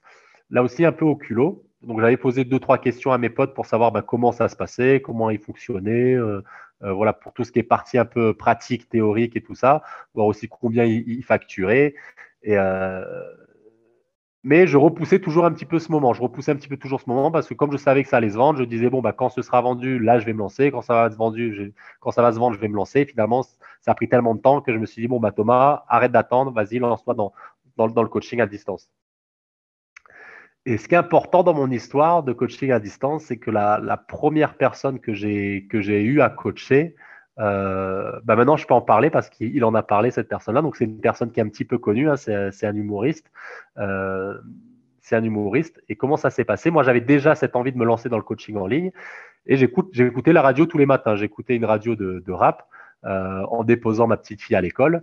Et, euh, et, et, et, pendant que j'écoute la radio, il, il, parle, il est en train de dire ah ben en ce moment euh, il a voilà il, a pris du poids il a envie de se remettre un peu au sport. Là, il vient de supprimer son compte Deliveroo. c'est comme Uber Eats, si vous ne connaissez pas Deliveroo, euh, parce qu'il commande beaucoup trop là-dessus et que ça ça, ça, lui coûte beaucoup de sous et que ça lui fait perdre, voilà, ça lui fait perdre de l'argent, ça lui fait mal manger, tout ça. Et du coup, bah, moi, je ne sais pas pourquoi. Honnêtement, j'ai aucune idée de pourquoi. J'ai pris mon téléphone, mon Instagram, je lui ai envoyé un message et j'ai dit euh, Ah, bah, Kevin, c'est super euh, ce que tu fais. Euh, c'est des petites actions comme ça bah, qui, qui, vont commencer, qui vont commencer à amener du résultat. Et petit à petit, bah, tu, vas, voilà, tu vas avoir du résultat, tu vas perdre du poids. Donc, tiens, bon, on lâche pas. Quoi. Et du coup, il m'a répondu. Alors que voilà, je m'attendais pas forcément à une réponse, mais je me suis dit, bah, de toute façon, qui répondent ou qui répondent pas, ben voilà, même s'il répond pas, ça va pas changer ma vie. Du coup, autant tenter, quoi. Et, euh, et, il a répondu, on a commencé à causer. Voilà, comme lui, il est mauricien, moi, je suis réunionnais, ben voilà, on a parlé un petit peu de ça. Euh, j'ai fait du foot américain, on a fait aussi un petit peu, du coup, on a parlé de ça aussi. Voilà, le feeling est super bien passé. Et du coup, ben, je lui ai dit, ben, vas-y, euh, là, je me lance dans le coaching en ligne, si tu veux. Euh, voilà, ton, ton, ton cas m'intéresse, euh, viens, on programme un appel quoi, pour, euh, pour que je te propose euh, ce que je fais. Alors qu'à cette époque, je faisais rien du tout dans le coaching en ligne. Et, euh, et du coup, je l'envoie mon Calendly parce que je venais tout juste de créer un Calendly que je que je comprenais même pas comment ça marche. Je l'envoie mon Calendly et, euh, et là, à ce moment-là, et, en, en, pensant qu'il allait réserver pendant trois jours, cinq jours, la semaine prochaine, pour que je puisse me préparer, savoir quoi lui vendre, savoir mes tarifs, tout ça. Et là, il me dit bon ben c'est bon, j'ai réservé. Je regarde et il a réservé pour pour l'après-midi, quoi. C'était même pas pendant dans, dans 5 heures. Du coup, moi, en panique. euh, voilà, du coup, rapidement, rapidement, ben, je prépare, euh, voilà, j'essaie de préparer une trame pour l'appel et compagnie. Et finalement, euh, voilà, finalement, ben, j'ai réussi à lui vendre mon programme d'accompagnement. Euh, avec, avec beaucoup de difficultés, mais j'ai quand même réussi. Et, euh, du coup, ben, j'ai commencé avec lui, puis, euh, puis avec un autre pote. Et, euh, et voilà, ça m'a donné aussi un peu confiance parce que je voyais qu'il avait du résultat, je voyais que j'arrivais à, à, partager, euh, voilà, comment dire, j'arrivais à faire en sorte qu'il se mobilise malgré qu'il ne me voit pas du tout. Et, euh, du coup, bah, j'ai compris que effectivement, bah, il y a quand même, euh, il y a quand même des possibilités là-dedans, et en termes de transformation, mais aussi en termes de, euh, voilà, aussi en termes de, finances, de financier pour moi, pour pouvoir euh, avoir un, revenu via cette activité, quoi voilà, voilà, ça, s'est fait comme ça. Ensuite, la salle s'est vendue. Euh, pas autant que si je l'avais vendue euh, fin 2019 avant la crise, mais j'ai réussi à vendre la salle. Et, euh, dans les mois qui ont suivi, ben, on a pu venir euh, sur l'île de la Réunion. Et là, maintenant, ben, je continue à développer euh, cette activité de, de, de, coach à distance. Quoi. Si tu devais retenir un peu les, tu vois, les, les, les gros avantages que tu as amené cette, euh, ce passage-là de la salle euh, euh, du business physique finalement au coaching ouais. en ligne, le business 100% digital, tu, tu, listerais, tu listerais quoi? Alors bah déjà, le, le, gros avantage, honnêtement, ça va être au niveau financier, euh, pas tant que, que, je vais gagner beaucoup, enfin, que, je vais gagner beaucoup plus par rapport à la salle ou quoi. C'est financier dans le sens où, ben là, l'argent, il revient directement à moi, Thomas Lapra. Alors que quand ça passe ben, par la, une société physique, ben voilà, comme j'ai dit, il y, a, il y, a, le loyer, il y a les employés s'il y a des employés, il y a les charges, il y a les abonnements, euh, il y a tout ça. Et, et, du coup, ça, mène une, ça, ça apporte une énorme frustration parce que tu vois que tu as la capacité de, faire un gros chiffre d'affaires, mais quand tu regardes toi, qu'est-ce que tu, as le droit, c'est même pas qu'est-ce que tu peux, hein, qu'est-ce que tu as le droit finalement à la fin de, prendre pour toi, ben, ben il reste pas grand-chose quoi. Et, euh, et, du coup, c'est quand même une frustration, et surtout que même, pour les autres, les autres, de par le statut, ils se disent Ah, bah Thomas, c'est un coach, il a sa salle de sport. Tout de suite, on se dit bah, qu'il doit bien gagner sa vie. Mais à cette période, à cette période, de part aussi le Covid, hein, le Covid a, fortement impacté tout ça, mais, euh, mais je peinais à me, à, me tirer un salaire décent. Quoi. Je peinais à me tirer un salaire décent, je roulais dans, une petite voiture. Euh, après, euh, on va dire, je, je, je, meurs pas de faim, j'ai un toit sur ma tête, ma famille va bien, pour moi, c'est ça le principal. Mais, euh, mais j'étais extrêmement loin entre l'image que les gens avaient de ma propre vie avec la vie que je vivais réellement. Quoi. Et puis j'avais aussi des horaires de travail euh, mmh. Incroyables parce que de par, de par le concept de ma salle de sport, moi, je tenais à ce que les cours commencent très tôt. Donc, les cours commençaient à 6 heures du matin dès le premier tour, dès, le premier cours. Donc, 6 heures du matin avec un coach. Hein, c'est pas comme 6 heures du matin dans des salles où, où tu rentres en libre accès et qu'il n'y a personne dans la salle. c'est 6 heures du matin avec un coach et le dernier cours se terminait à, à, 21 heures. Euh, et, moi, bah, il y a des fois où c'est moi qui faisais tous les cours de 6 heures à 21 heures. Euh, et il y a même des moments où bah, j'étais tellement fatigué que de me dire, bah, là, 21 heures, le temps de rentrer chez moi, de machin, de revenir à la salle, bah, ça arrivé de dormir sur place à la salle parce que parce que c'était beaucoup plus simple pour moi de euh, voilà d'être présent pour le lendemain quoi. Du coup, il y a sur sur les derniers moments, il y a quand même eu des, des grosses galères, mais euh, mais les gens ne s'imaginent pas toutes ces galères là. Et aujourd'hui, quelqu'un qui, qui me verrait aujourd'hui, bah, il se dirait juste ah bah Thomas, ça a été facile pour lui. Enfin, tout le monde pense que c'est facile pour les autres, mais il y a quand même eu des voilà, des, des, grosses galères, des grosses difficultés, des, des gros moments de remise en question. Donc euh, déjà au niveau financier, et après ce qui est confortable, c'est que bah, tu, gères, tes horaires comme tu veux. Euh, voilà, des fois, quand tu as une salle de sport, ben, tu es ouvert à 6 heures, mais des fois, il y aura pas d'adhérents qui vont venir à 6 heures. Et toi, tu t'es levé à 6 heures quand même. et, euh, et, voilà, et, ça, il n'y a rien de plus, plus, plus, plus chiant que tu te lèves tôt le matin, tu fais l'effort de te lever tôt, tu arrives à la salle, tu ouvres ta salle, et finalement, il n'y a personne. Quoi. Du coup, là, bah, tu peux gérer ton temps un peu plus comme tu veux. Voilà, tu sais. Euh, euh, voilà, tu sais, euh, voilà, quand tu as un appel, voilà, c'est toi qui programme ton planning. Quoi. Le fait de programmer son planning, c'est quelque chose qui est, qui est, vraiment, qui est vraiment top. Euh, L'autre avantage, bah, c'est que tu peux bouger comme tu veux. Tu n'as pas, pas besoin de poser des congés pour, euh, voilà, bah, si tu veux aller à Maurice, si tu veux voyager, ben, ça t'empêche pas de voyager et de continuer à travailler en même temps. Ça, c'est peut-être le, petit bémol, c'est que oui, tu peux bouger, mais ça, ça, peut être un peu plus dur de couper complètement et de dire, bon, bah, pendant une semaine, je ne suis pas là. Et à l'heure actuelle, j'ai toujours pas pris de vacances depuis que je suis dans le coaching en ligne, mais j'en ressens pas non plus le besoin parce que j'ai pas, j'ai pas de fatigue physique.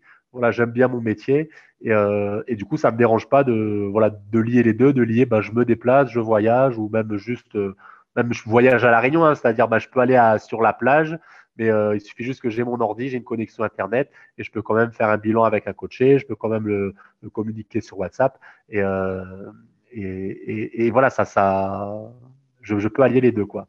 Donc c'est vraiment agréable. Quoi d'autre? Voilà, ce qui est bien aussi, c'est que je peux vraiment choisir un peu plus ma clientèle. Alors que quand tu as une salle, bah, si la personne, à partir du moment où elle frappe à ta porte, qu'elle vient et qu'elle te dit bon bah je, je veux m'inscrire sur un an, bah, même si tu sens que c'est euh, mmh. une, voilà pas, pas le client idéal, bah, c'est plus compliqué. Ça peut être possible, hein, mais c'est plus compliqué de dire bah non, toi je te prends pas. Euh, alors que là, ben voilà, là c'est euh, là, là comme c'est du, du, du, 1 à 1, que, là, que je suis pas que je suis pas une boîte, que je suis vraiment une entité, ben voilà, ben je peux directement au téléphone ben dire ben non, finalement, euh, voilà, je sens que tu corresponds pas à mon programme et ça s'arrête là, quoi. Donc ce serait ça les, les principaux les principaux avantages, quoi. Voilà, c'est il y a vraiment une, une liberté, quoi. Il y a une grande liberté dans, dans ce que je fais, quoi. Bah déjà que le coaching en ligne, pour ceux qui, pour ceux que ça intéresse, hein, peut-être qu'il y a des, des coachs qui, qui, qui, qui, font que du présentiel, qui écoutent et qui ont l'impression que, que ça marche pas ou que c'est moins efficace. Bah, c'est totalement, c'est totalement faux. Et, euh, et moi, j'ai même peut-être plus de résultats déjà dans, mes, dans les transformations en termes de, voilà, via le coaching, euh, via le coaching à distance que le coaching physique, parce que on est déjà dans une démarche de, de rendre autonome la personne.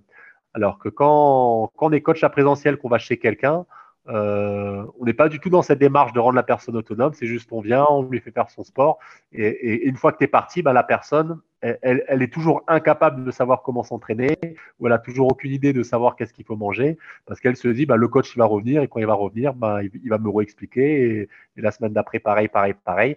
Alors que moi, là, dans ce que je fais, c'est vraiment bah, de, de c'est plus que du coaching, c'est un, peu voir ça comme une formation et de dire bon, bah, je ne suis pas là, de toute façon, je ne suis pas là. Du coup, il faut que tu apprennes à te débrouiller sans moi et, que tu apprennes à t'entraîner à la salle sans moi, de t'apprendre à t'entraîner à faire tes repas sans moi. Et, ce qui fait qu'une fois que la personne elle a ses résultats, bah, ça amène une, plus grande autonomie. Quoi. Et, euh, du coup, bah, je trouve ça vraiment intéressant et que c'est euh, voilà, tout aussi qualitatif, voire même plus qualitatif que, que du coaching en présentiel en termes de résultats. Et après, au niveau, au niveau financier, pour ceux que ça intéresse aussi, euh, voilà, il y a vraiment moyen de bien gagner sa vie via, le coaching à, à distance parce qu'on n'est plus à, à, échanger son temps contre de l'argent. Je pense que voilà, tous les entrepreneurs, on, a un peu cette notion-là d'arrêter de, vendre son temps contre de l'argent. Et, là, c'est vraiment ça parce qu'on peut, on, peut plus se regrouper, on peut, on peut plus facilement donner des informations rapidement sans, voilà, sans, perdre son temps. On n'a plus euh, le, trajet à faire en voiture euh, entre chaque client. Et ce qui fait qu'en termes de, gain de temps, euh, c'est vraiment énorme. Et du coup, ça amène aussi un confort de vie personnel qui est, qui est un peu plus important qu'un coach à domicile bah, qui veut faire plus de sous, bah, il sera obligé de faire systématiquement plus d'heures. Moi, il y avait, euh, il y avait un, il y avait un point, Thomas, par rapport à tout ce que tu dis, et c'était, le sens de ma question. Euh, c'est euh, le côté comment tu, comment tu accompagnes les gens à, distance, parce que là, comme ça, tu vois, quand, on ne connaît pas le concept, on peut se dire, mais un coach sportif à distance, est-ce que ça fonctionne? Là, du coup, tu as répondu à la question, on le, on on le remettra au montage. Moi, mon dernier point, c'est euh, comment tu adresses le côté euh, discipline de la chose, en fait. C'est que on sait, tu vois, que quand tu pars dans un mécanisme de transformation comme ça, et, dans l'entrepreneuriat de manière générale, la discipline était quelque chose qui est essentiel pour créer des routines, etc. Moi, je sais que, par exemple, je suis quelqu'un de pas, pas du tout discipliné. Euh, et, euh, et, euh, et, je compense ça par le fait de travailler avec des gens, en fait. Tu vois, je ne fais aucun business tout seul. Je ne je fais pas au sport aussi tout seul parce que je ne sais pas faire. du coup, comment toi tu fais pour t'assurer que les gens soient effectivement disciplinés? Tu as parlé chèques de caution, etc. Mais même, tu vois, moi j'ai un abonnement à la salle de sport, par exemple, mais j'y vais pas. Donc le côté, le côté pécunier de la chose n'est pas suffisamment peut-être engageant. Est-ce que voilà, tu as deux, trois clés comme ça pour donner euh, des éléments aux gens qui ont besoin voilà, de discipline Là, tu dis quelque chose d'intéressant, que tu vas pas à ta salle de sport euh, malgré que tu paies un abonnement. Mais c'est parce que toi, ben, tu es peut-être dans une salle de sport où l'abonnement il va coûter 20, 30, 40, 50 euros et que de voir 50 euros ben, qui partent tous les mois, pour le moment, ça ne te fait pas suffisamment mal. Mais si tu prends un coaching, je ne sais pas, peut-être à 100, 200, 100, 250, 300 euros, euh, déjà en fonction aussi du prix que tu y mets, bah, l'engagement, l'engagement, ça joue aussi. Et, euh, ça, c'était une notion que j'avais pas, que j'ai pris du temps à comprendre, que, que facturer aussi un peu plus haut, ça aide aussi finalement aussi tes clients à être aussi un peu plus investis. Voilà, parce que voilà, perdre 30 euros, tu vas pas Basic Fit, c'est pas grave, mais tu paies un coach beaucoup plus cher. Ben voilà, tu vois ça qui passe à la fin du mois et tu restes dans ton canapé. Euh, voilà, le, travail mental, il n'est pas le même. Alors après, sans parler de ça, sans parler de ça, mais c'est quand même euh, c'est quand même important parce que moi j'ai déjà essayé de coacher des gens euh, gratuitement et ça ça marche pas euh, parce que les gens sont pas investis. Et, si je reviens à mon histoire au tout début d'Airfit là, de, des challenges, le premier challenge il n'y avait pas de chèque de caution et du fait qu'il n'y avait pas de chèque de caution, le taux de réussite était plutôt faible parce que les gens n'avaient rien à perdre. Et dès qu'on a commencé à mettre ce système de chèque de caution, ah ben là les gens étaient un peu plus un peu plus motivés.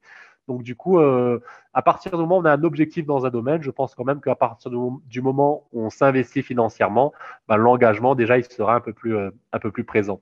Donc, déjà, il y a ça. Euh, et après, la discipline, ce qu'il faut comprendre avec la discipline, c'est qu'il faut aussi y aller progressivement. Et, les gens qui échouent dans, dans, leur projet de transformation physique, c'est qu'ils veulent, mettre la barre trop, haute dès le départ. Dès le départ, ils se disent, bah là, je vais aller euh, cinq fois à la salle, je vais aller courir, je vais manger euh, que des brocolis et, du poulet. Et, bien sûr, ça va pas être tenable sur du long terme. Donc, du coup, déjà, moi, mon rôle à moi, c'est de faire en sorte bah, qu'ils aillent sur la bonne direction, mais aussi à la bonne vitesse. Voilà, quelqu'un qui, euh, quelqu'un qui aujourd'hui, voilà, je sais pas, on va prendre quelqu'un qui, pour moi, ça va être bien que cette personne-là, elle marche plus que d'habitude, qu'elle fasse, par exemple, euh, euh, voilà, qu'elle marche plus que d'habitude, tout simplement. Si aujourd'hui cette personne, en moyenne, sur une journée, elle fait 2000 pas par jour, ben, je ne vais pas lui dire ben, demain, fais 10 000 pas par jour. Parce qu'entre 2000 et 10 000, le gap, il est beaucoup trop important.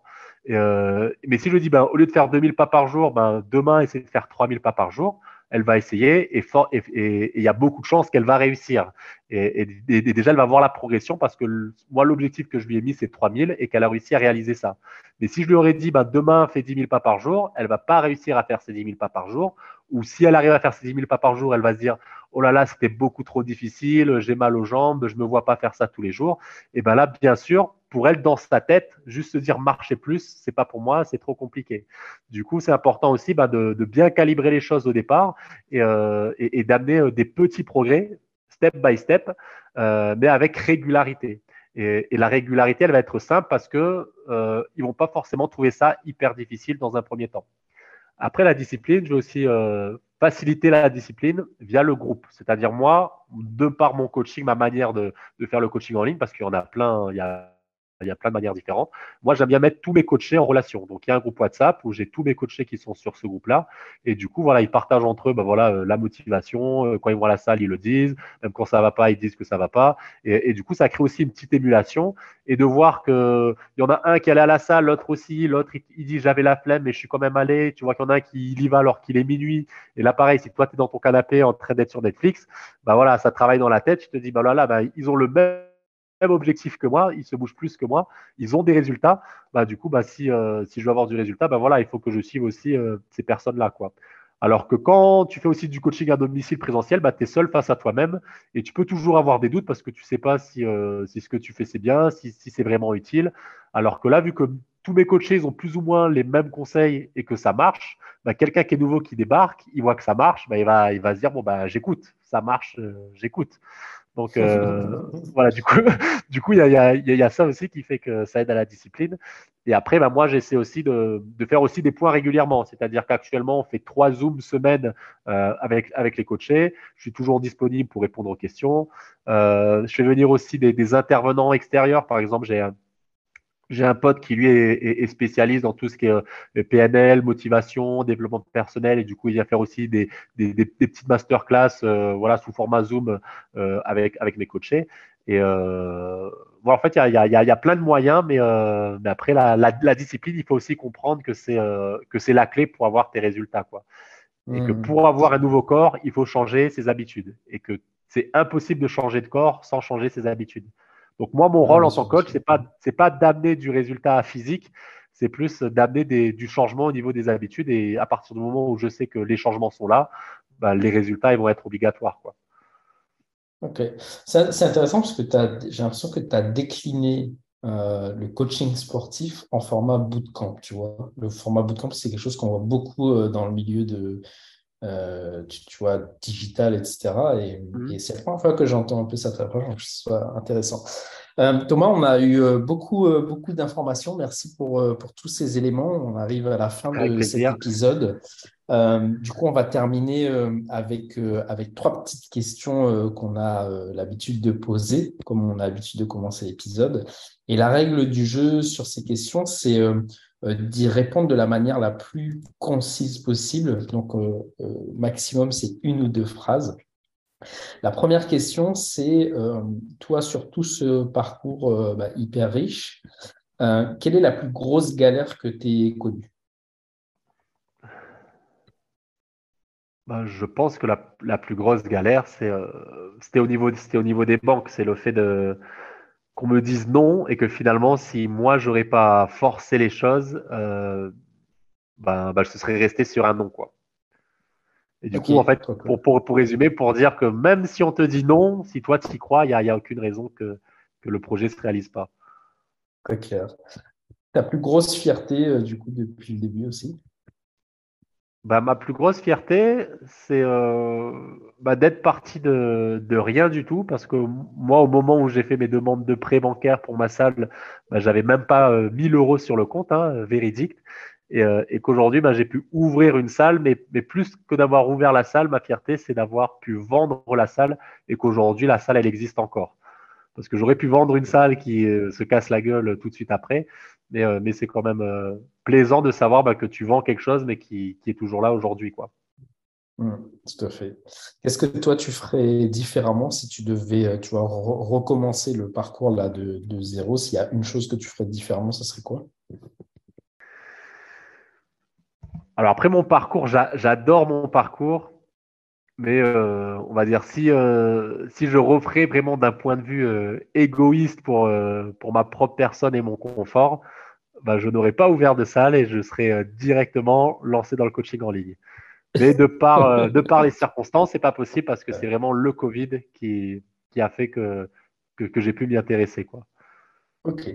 Et pour euh, terminer du coup ces questions, euh, à ton avis, tu vois, c'est quoi la plus grande qualité qui est nécessaire à un bon entrepreneur? Ben, une seule, je veux pas. J'en ai deux qui sont complémentaires. Donc la persévérance, mais avec la persévérance d'avoir la remise en question. Bah, écoute, en tout cas, on a vu ces, effectivement ces deux qualités qui se sont bien dessinées dans ton, dans ton épisode et euh, on te remercie d'avoir été euh, très riche dans tous les éléments que tu nous as donnés. Euh, on te souhaite bah, beaucoup de belles choses sur le coaching en ligne. On va te suivre avec beaucoup d'attention. On mettra pour les gens là qui, qui vont écouter cet épisode, bah, tous les liens euh, pour te retrouver, pour en savoir un peu plus sur toi. Et puis, bah, il ne me reste plus qu'à te souhaiter une très bonne journée et te dire à très bientôt. Bah, merci à vous. Voilà, j'ai pris beaucoup de, plaisir à raconter mon ma, petite histoire. Je ne pensais pas que ça allait euh, être aussi long, mais apparemment, ouais, j'avais des choses à dire. C'était le podcast des entrepreneurs d'outre-mer. Et on espère sincèrement que ça vous a plu et inspiré.